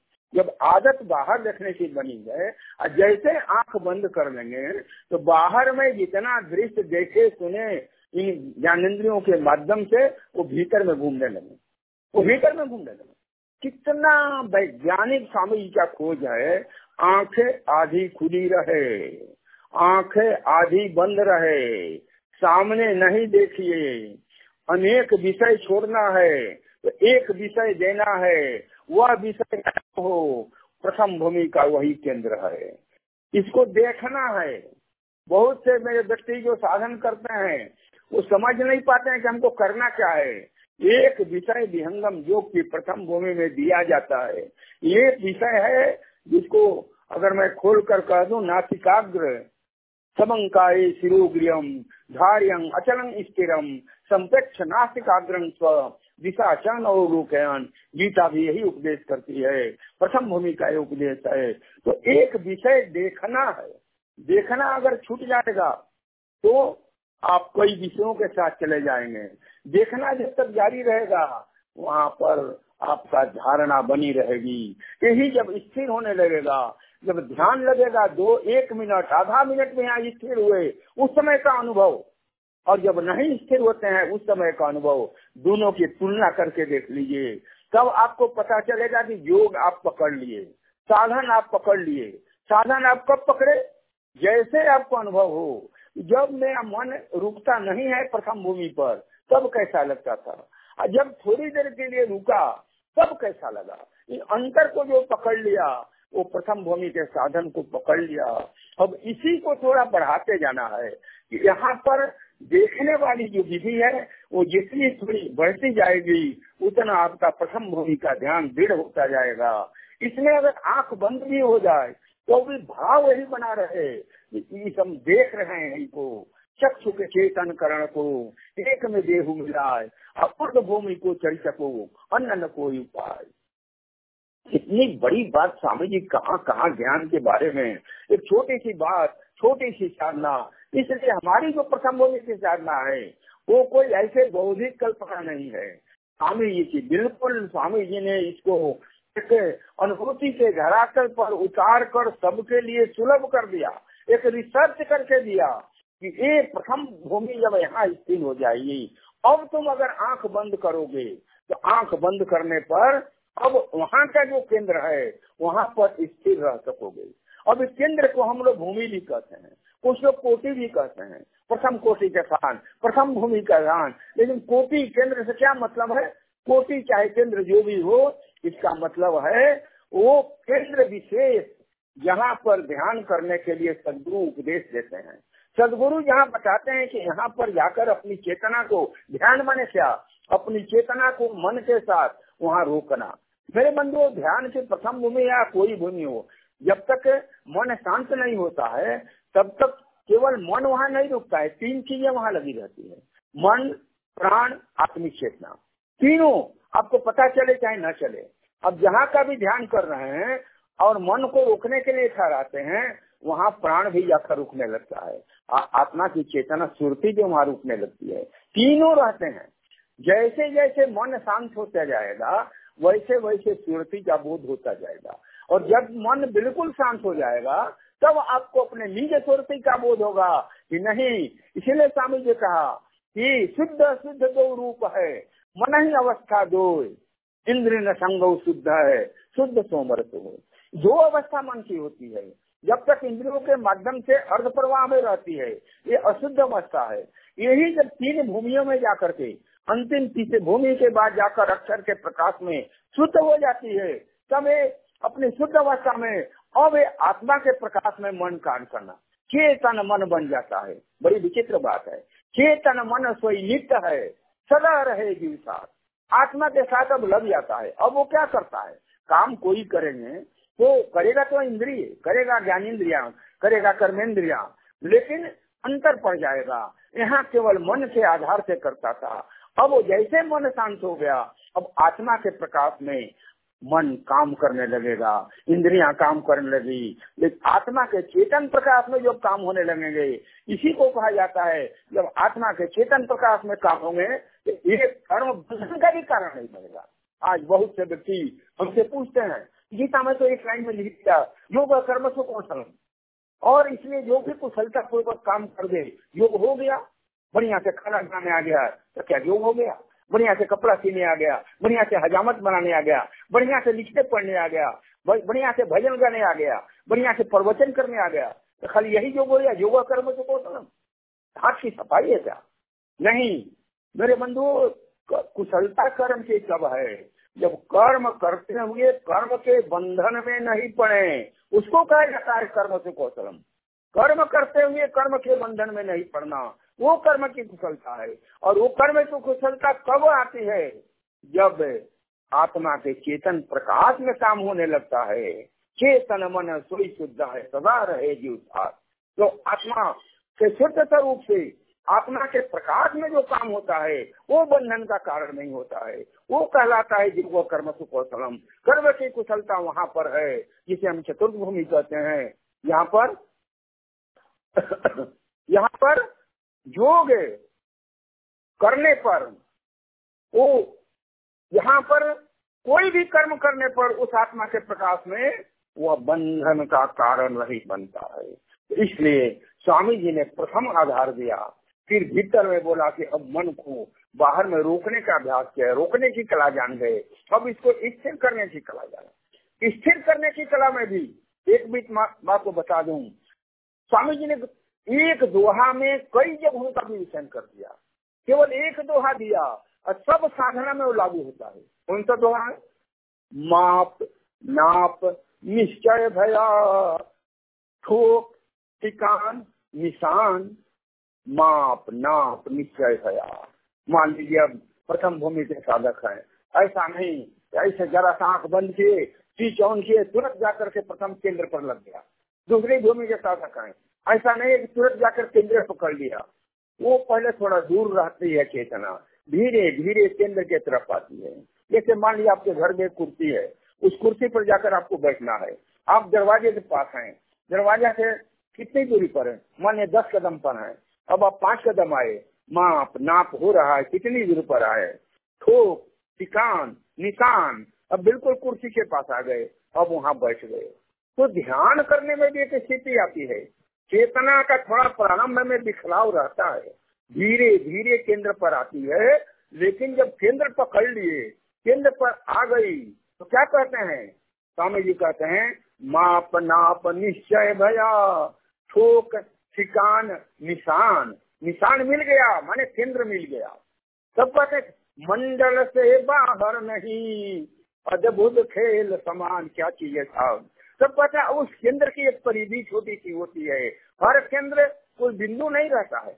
वो केंद्र धीरे धीरे परिभाषित सदगुरु बताते हैं कि केंद्र का परिमाण क्या है। यहाँ का केंद्र का क्या परिमाण है? यहाँ का केंद्र का क्या परिमाण है? यहाँ का क्या माप नाप है? चतुर्थ भूमि का भी माप नाप है चार शब्द का भी माप नाप है कहाँ से माप ही सब सदगुरु का विषय है? मैं इस बारे में कुछ नहीं कहूँगा। केवल संकेत देकर के छोड़ देता हूँ कि माप नाप निश्चय भया, ठोक ठिकान निशान। मंडल से बाहर नहीं अद्भुत खेल समान। क्या साधना में इस अद्भुत खेल को कभी खेला? है अरे इस अद्भुत खेल को खेलिए। किस तरह से केंद्र को जब पकड़ लिया तो उसी केंद्र के अंदर में, मंडल से बाहर नहीं, बाहर मत जाइए, उसी मंडल में रहिए। और फिर आगे जाकर के बताएँगे स्वामी जी कि सबसे बड़ा मंडल कहाँ है, जहाँ से बाहर नहीं, बिल्कुल नहीं जाना है। वो चेतन मंडल कहाँ है? लेकिन अभी आप जहाँ के भी साधना करते हो केंद्र जब पकड़ लिए, थोड़ी देर के लिए कोशिश करिए, बार बार उस केंद्र को पकड़े रहे। तब जाकर के अनुभूति होती है जब कहते बोध होता है इसलिए स्वामी जी ने शब्द कहा कि किसी केंद्र को योग की भूमि को जान लेना एक बात है। और जान लेना और वहाँ के भूमि के तत्व ज्ञान को उपलब्ध कर लेना एक दूसरी बात है। बहुत बड़ी बात है। स्वामी जी कहते हैं, अंतिम स्थिति उपलब्धि में, एक शब्द है, उपलब्धि। भूमि को, प्रथम भूमि को जान लिए। अब प्रथम भूमि को उपलब्धि कुछ नहीं है। दूसरी भूमि जान लिए, लेकिन वहाँ की उपलब्धि कुछ नहीं है। तो स्वामी जी कहते हैं अंतिम स्थिति उपलब्ध उसी तरह अंतिम स्थिति तक चले जाइए। उपलब्धि होनी चाहिए। उपलब्धि तभी होगी जब उस मंडल में रहने उस केंद्र पर रहने मंडल से बाहर नहीं, अद्भुत खेल समान। तो उपलब्धि कैसे हो? स्वामी जी तो एक एक चीज़ की व्याख्या करके दे दिया है। कहाँ की बात कहूँ, जो विषय उठाऊँगा उसी में एक घंटा लग जाएगा। इतना गुण है स्वामी जी का ज्ञान, इतना रहस्यमय है। और इतना एक तरह से इसमें भीतर प्रवेश करेंगे तो इतना ज्ञान प्रदाता है। एक प्रकाश स्तंभ है, जैसे किसी रास्ते पर एक प्रकाश स्तंभ आपको मार्ग दिखाता है, वैसे साधना में सदगुरु मार्ग दिखाते हैं, रास्ता बताते हैं कि किस तरह से हम इसमें कैसे आगे बढ़ सकते हैं। मेरे बंधुओं, हमारे स्वामी जी ने कहा, नर नारी साधन करे दोनों एक प्रकार। इतनी बड़ी बात कही आज यहाँ पर दुनिया भर के नर नारी को लेकर के और वितंडावाद चल रहा है। स्वामी ने कहा नर नारी साधन करे दोनों एक प्रकार। विधि निषेध कुछ है नहीं, केवल प्रेम आधार। सदगुरु में प्रेम हो, सेवा हो, भक्ति हो, उस आधार से जो साधन चलेगा, मेरे मंदिरों में मुझे थोड़ा कष्ट होता है। आज क्या है? विज्ञापन का युग है। इस विज्ञापन के युग में हम चाहते हैं जैसे कोई प्रोडक्ट का प्रचारित करने के लिए दुनिया भर के युग साथ जोड़ करके और उसको एक तरह से जैसे कोई दुकान के सजा दे बाहर से खाली भीतर में क्या है पता नहीं। और इतना भी मत सजा दीजिए कि दुकान का सामान ही नहीं दिखाइए। किसी फ़ोटो को इतना मत फ्रेम बड़ा लगा दीजिए कि फोटोवे झप जाए। उसी तरह स्वर वेद का हमारा ज्ञान है। ये केंद्र में रहे। बाहरी प्रचार जितना करना हो, जितना भी परिवेश हो, जितनी चीज़ें आ रही हो, सबका प्रयोग करिए। लेकिन केंद्र में स्वर वेद का ज्ञान रहे, विहंगम योग का ज्ञान रहे, स्वामी जी का ज्ञान रहे, सदगुरु का संकेत रहे, ये सब जो रहेगा, तभी दुनिया भर के बाहरी प्रचार प्रचार आजकल मैं देख रहा हूँ, दुनिया भर के चित्र नाना प्रकार के आ रहे हैं। चित्र मेरे सामने था इसमें लिखा था ये युवतियों के लिए ये ध्यान है, युवतियों के लिए, युवकों के लिए ऐसा है हाउस वाइफ के लिए ऐसा है, एमबीए विद्यार्थी के लिए ऐसा है, फलाना, अरे भाई क्या है? स्वामी जी क्या कहते हैं, इसको देखिए ना, आप नाना प्रकार से कल्पित जो बाज़ार में चल रहे हैं मार्केट में, दुनिया भर का लोग जो इसको व्यवसाय बना लिया है, उसको लेकर करके जिस तरह से प्रचार कर रहा है विहंगम युग का ज्ञान केंद्र में रख के प्रचार करिए। और इसीलिए इस केंद्र में जब आप ज्ञान रखेंगे, स्वामी जी कहते हैं, नर नारी साधन करें, दोनों एक प्रकार। स्वामी जी को नहीं मालूम था कि इनके लिए क्या ज्ञान हो स्वामी जी ने लिखा है, बालकों के लिए बाल बुद्धि करके किताब लिखा है स्वामी जी कि बालकों के लिए दो दो भाग में था। अभी दोनों को मिलाकर एक भाग किया जा रहा है। प्रकाशित हो रहा आश्रम से सबके लिए लिखा है सिद्धांत बोध के लिए। लेकिन साधना के लिए लिखा है कि साधना सबका एक है।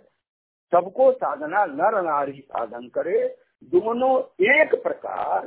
विधि निषेध कुछ है नहीं। केवल प्रेम आधार और एक प्रकार का दोनों साधन भी करें। केवल खाली बौद्धिक चर्चा, बौद्धिक व्यायाम इसको कहते हैं। मेंटल एक्सरसाइज केवल मेंटल एक्सरसाइज मेंटल बौद्धिक आयाम में मत उलझे रहे। थोड़ा बहुत साधन के साथ जोड़ कर जब चलेंगे तब दोनों का जब तालमेल होगा, और दोनों के तालमेल में सदगुरु का इतना बड़ा महान सदगंध इसीलिए हमारे संत प्रवर जी स्वर वेद को प्रचार पर इतना ज़ोर देते हैं। कि स्वर वेद ज्ञान की महोदय है, ज्ञान का सागर है, और इतना ही नहीं, कहते हैं कि ध्यान करने के पहले पाँच दोहा स्वर वेद का भी पाठ कर लो। क्यों पाठ कर लो? मान लीजिए बहुत व्यक्ति को मैं जानता हूँ, जो ध्यान करने से पहले या तो किसी को डांट के आएँगे, या किसी को चिल्ला कर आएँगे, किसी से झगड़ा करके आएँगे या टीवी देख के आएँगे और ध्यान पर बैठ गए। अब क्या होगा? ध्यान पर बैठने के पहले जो कुछ घटनाएँ आपके मस्तिष्क में हो चुकी हैं, वो ध्यान के समय आपके भीतर में प्रकट होने लगेंगी। इसलिए पृष्ठभूमि बनाई जाती है। गायत्री मंत्र का जाप क्यों करें? सदगुरु के स्वरूप का ध्यान क्यों करें? अब पृष्ठभूमि बनाई जाती है कि इसके पहले जो कुछ कराए हैं मन पर जो कुछ अंकित हो गया है, उसको धीरे धीरे हटाएँ और एक वातावरण बनाए। ध्यान में यही गलती अगर होगी तो ध्यान नहीं रहेगा इसलिए अगर गायत्री मंत्र का जाप करते हैं, सदगुरुदेव की प्रार्थना करते हैं, सदगुरुदेव को हृदय में स्मरण करते हैं, उनका चित्र सामने रखते हैं और अंत में ध्यान में बैठने के पूर्व पाँच स्वर वेद के दोहों का भाषा सहित पाठ कर लेते हैं। तो संपूर्ण रूप से बाहर से आप अनलॉक हो गए। बिल्कुल उधर से। और इधर अब ध्यान के तरफ़ लॉक होने जा रहे हैं। अभी चल रहा है ना लॉक और लॉकडाउन तो आपको लॉकडाउन कहाँ होना है?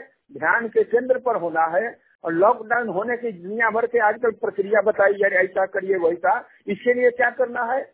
इसके लिए आपको गायत्री मंत्र है। इसके लिए प्राणायाम मंत्र है। इसके लिए सदगुरुदेव की वंदना है। सदगुरुदेव के स्वागत गान है। मंगल गान है। लेकिन अंत में पाँच स्वर वेद दोहा का पाठ है। ये पाठ करने के बाद संपूर्ण पृष्ठभूमि अब बन गई। अब आपको ध्यान में बैठने में बहुत कठिनाई नहीं होनी चाहिए। अब ध्यान में जब बैठेंगे तो ध्यान अपने केंद्र पर शीघ्र लगेगा। नहीं लगता है तो सदगुरु देव से अपने हृदय में प्रार्थना करें। सदगुरु देव कृपा करें। ध्यान दो ही तरह से लगता है। आप में सदगुरु का ज्ञान लिया तो सदगुरु का ज्ञान का प्रकाश में साधन करने बैठे, सदगुरु के प्रति पूर्ण आस्था विश्वास हो तो आपका प्रयास भी होना चाहिए और सदगुरु की कृपा भी होनी चाहिए। बिना श्रद्धा और विश्वास के बैठ जाएँगे, केवल खाना पूरी करने के लिए तो कहाँ से ध्यान लगेगा? इसलिए सदगुरु की कृपा, श्रद्धा और विश्वास के साथ स्वर वेद का पाठ करके, उसको अर्थ को हृदयंगम करते हुए बैठ जाएँगे। तो निश्चित रूप से आपका ध्यान लगेगा। मेरे बंधु, जो लोग नहीं जानते, भाष्य को कहते हैं, समझने में कठिनाई होती है, दोहा को समझने में कठिनाई होती है, कम से कम पाठ भी कर लेंगे तो ध्वनि विज्ञान उसका ऐसा है। ध्वनि ध्वनि में चमत्कार है, ध्वनि ध्वनि में उसमें अध्यात्म भरा है तो ध्वनि विज्ञान तो सुनेंगे ध्वनि विज्ञान के द्वारा आपके अंदर में एक प्रकम्पन होगा। उस प्रकम्पन के द्वारा एक लयबद्धता आएगी। उस लयबद्धता के द्वारा एक भाव का निर्माण होगा, जो आपको ध्यान की भाव भूमि पर प्रतिष्ठित कर देगा। ये भी उसकी महत्ता है। इसलिए एक दिन मैं सत्संग दे रहा था कि महिला ने प्रश्न किया, ईश्वर वेद का दोहा पढ़ते हैं, लेकिन कुछ अर्थ नहीं समझ में आता मैंने कहा पढ़ते रहिए। आप पढ़ते रहें। उसका अर्थ समझे, न समझे, लेकिन उस पढ़ने से जो शब्द का वाइब्रेशन है, वो भी आपके भीतर में एक प्रकम्पन पैदा करके, एक भाव भूमि का निर्माण करेगा, जिससे ध्यान में सहायता मिलेगी। तो इस तरह से बहुत सी ऐसी चीज़ें हैं जो हम लोग स्वर वेद के एक एक दोहा को अपन ध्यान के साथ जोड़कर देखेंगे तब तो बहुत आनंद आएगा, आपको लगेगा कि नहीं इस चीज़ को तो हम जानते ही नहीं थे। लेकिन ध्यान के साथ जोड़कर देखेंगे तो बहुत अलौकिक अर्थ निकलेगा।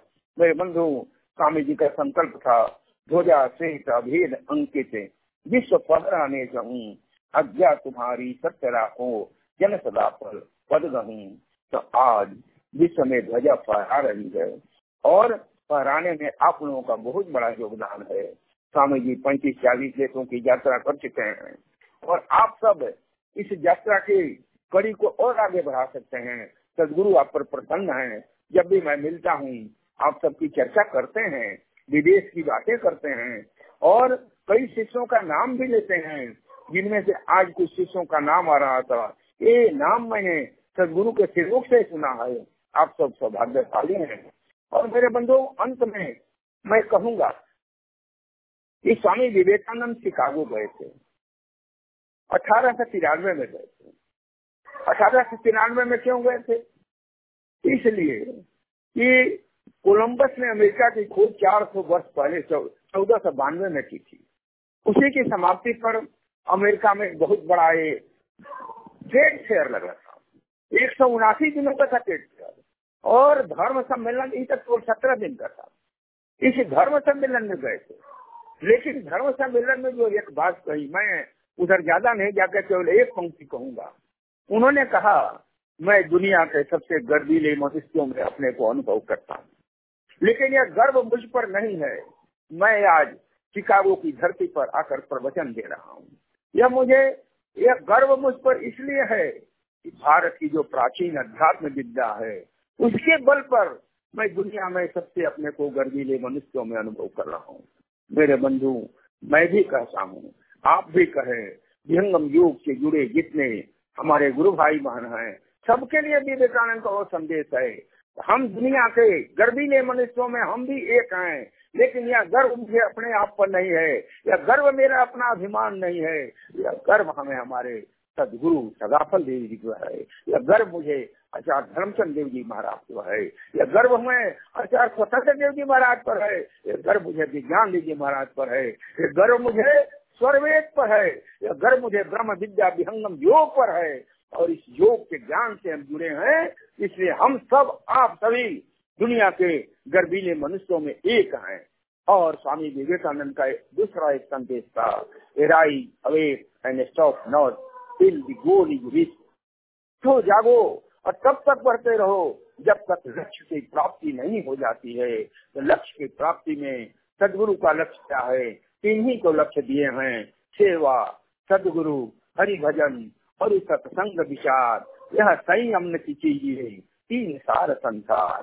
तीन सार बता दिए हैं। तीन सार में किसमें कहा हम अभी खड़े हैं? हम तीनों को लेकर कैसे बढ़ सकते हैं? ये कोई कंपार्टमेंट नहीं है कि एक में हम चढ़ गए तो दूसरा अब हम नहीं करेंगे।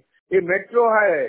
तीनों सब मिला हुआ है एक में। तीनों सेवा सदगुरु हरि भजन और सत्संग ये मेट्रो जैसा तीनों कंपार्टमेंट एक में है। तीनों में हम यहाँ जो हो सके हमसे, अपनी श्रद्धा भक्ति से, अपनी शक्ति के अनुसार तीनों में जुड़े रहें। यही सदगुरु का कृपा करने का, सदगुरु की प्रसन्नता। फिर प्रसन्न प्रभु हो फिर निज आत्म प्रसन्नता। तब यह ध्रुव पर हो तो मेरे बंधुओं यही अंतिम मेरा भी निवेदन है कि सदगुरु ने जो तीन सार दिया है, इस सार को हम पकड़े रहें और इस सार में अपनी क्षमता के अनुसार कार्य करते हुए सदगुरु के आदेश में रहना सबसे बड़ी सेवा है और उस आदेश का पालन करते हुए हम अंत में उठो, जागो और लक्ष्य को प्राप्त करो।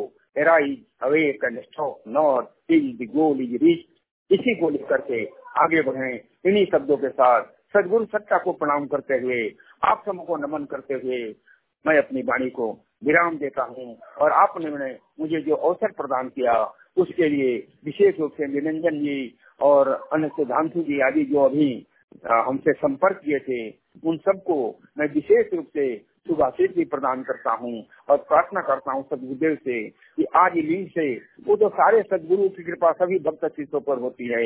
लेकिन इस प्रचार अभियान में जो भी इस लिंग से रूप से जुड़े हुए हैं सब पर विशेष रूप से कृदा प्रदान करें। इसी की प्रार्थना करते हुए पुनः एक बार सदगुरु सत्ता को प्रणाम करते हुए अपनी वाणी को विराम देता हूँ। बोलिए सदगुरुदेव की जय। समाप्त कर दिया जी जी अंकल जी।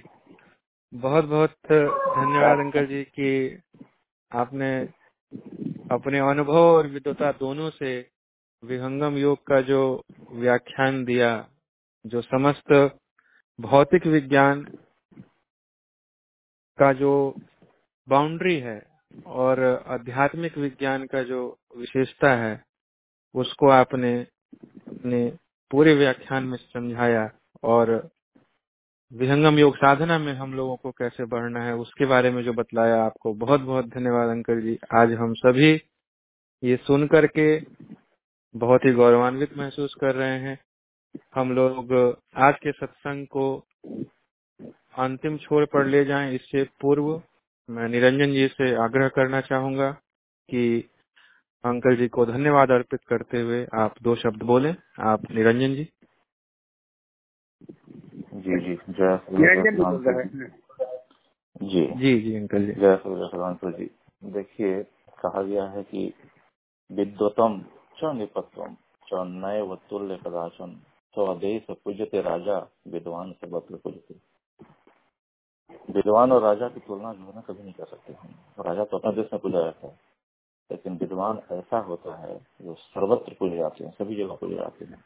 इंजीनियरिंग के छात्र होने के बावजूद भी आप सोच लीजिए कि हिंदी साहित्य पर उनका पूर्ण अधिकार है। जो सत्य तत्व ज्ञान, अहिंसा, विद्वानों के प्रति श्रद्धा और जो सुशीलता की धारणा करता है, वही सच्चा विद्वान होता है। ऐसा सत्य सत्य पथोनिष्ठ। जो ज्ञानी जो है, विद्वान जो है, वही है श्री सदानंद जी। कहा गया है कि हम वो जानते हैं उनके बारे में कि जब आप विहंगमियों के ज्ञान से नहीं जुड़े थे, तभी आपका नाम प्रथम परंपरा आचार्य श्री सलदेव भगवान की डायरी में पूर्व में ही अंकित कर लिया गया था। तो ऐसी महान संस्कारी आत्मा कोई दिल्ली ही होते। हैं आपके द्वारा संत समाज में अनेकों अद्वितीय कार्य संपन्न हुए और आगे होते रहेंगे।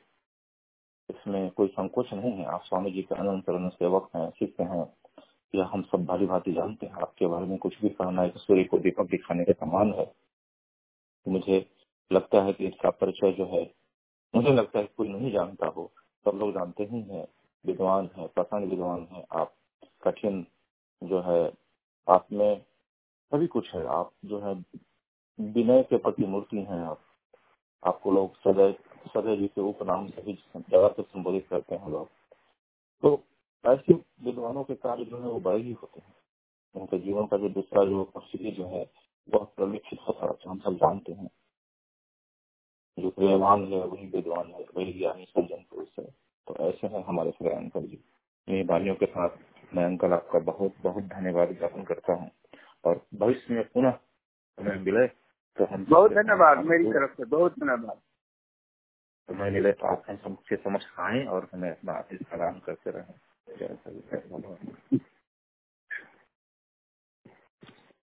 थैंक यू वेरी मच जी धन्यवाद। तो बहुत बहुत धन्यवाद। निरंजन जी बहुत बहुत धन्यवाद। अंकल जी जो आपने अपनी वाणी से आज के सत्संग को संपादित किया हम लोगों को कृतार्थ किया। और हमारा यही आपसे निवेदन है कि यदि संभव हो तो भविष्य में एक आध सेशन हम लोगों को और भी मिले आपकी वाणी सुनने का हम लोगों को सौभाग्य मिले। अब ठीक है। समय समय अनुसार जैसा उचित होगा बता दीजिएगा हमको। जी। जी जी बिल्कुल बिल्कुल अंकल और जी। बंद करें? जी। जी थैंक यू जी अंकल जी। जी धन्यवाद अंकल जी चरण स्पर्श। तो समय को बहुत ध्यान में रखते हुए आशीर्वाद। जी जी। बहुत बहुत आशीर्वाद जी। तो अब हम सत्संग के समापन की ओर चलते हैं। संक्षिप्त शांति पाठ के माध्यम से। सभी उदय भगवान के चरणों में शांति पाठ को रखने के लिए मैं माया जी से निवेदन करता हूँ कि आप आए और आज के सत्संग को शांति पाठ के माध्यम से समापन की ओर ले चलें। आप माया जी। धन्यवाद सुधांशु जी। शांति पाठ। प्रभु शांति स्वरूप हो। शांति शांति में शांति। शांति शांति जन शांति हो। पूर्ण शांति शांति। हे प्रभु शांति प्रदान कर। दूर हो सर्व अशांति। देव सदा फल शांति में। शांति शांति सुख शांति। बोले सदगुरुदेव की जय। इसका ऑडियो भेज देंगे अगर संभव हो तो। जी अंकल जी ऑडियो आपको आ, फ़ोन पे भेज देंगे। आज ही भेज देंगे। हाँ, ना ना बढ़िया से बना के भेजिएगा। क्योंकि कुछ इसमें करेक्शन भी करते हैं जैसा ही। अच्छा। उसको आ, जी जी बिल्कुल। अच्छा। तो आज के सत्संग को हम यहीं पर समाप्त करते हैं। अगले हफ़्ते के विशेष सत्र में है हम लोग पुनः इसी ब्रिज लाइन पर एकत्रित होंगे और विहंगम योग के सत्संग का लाभ लेंगे।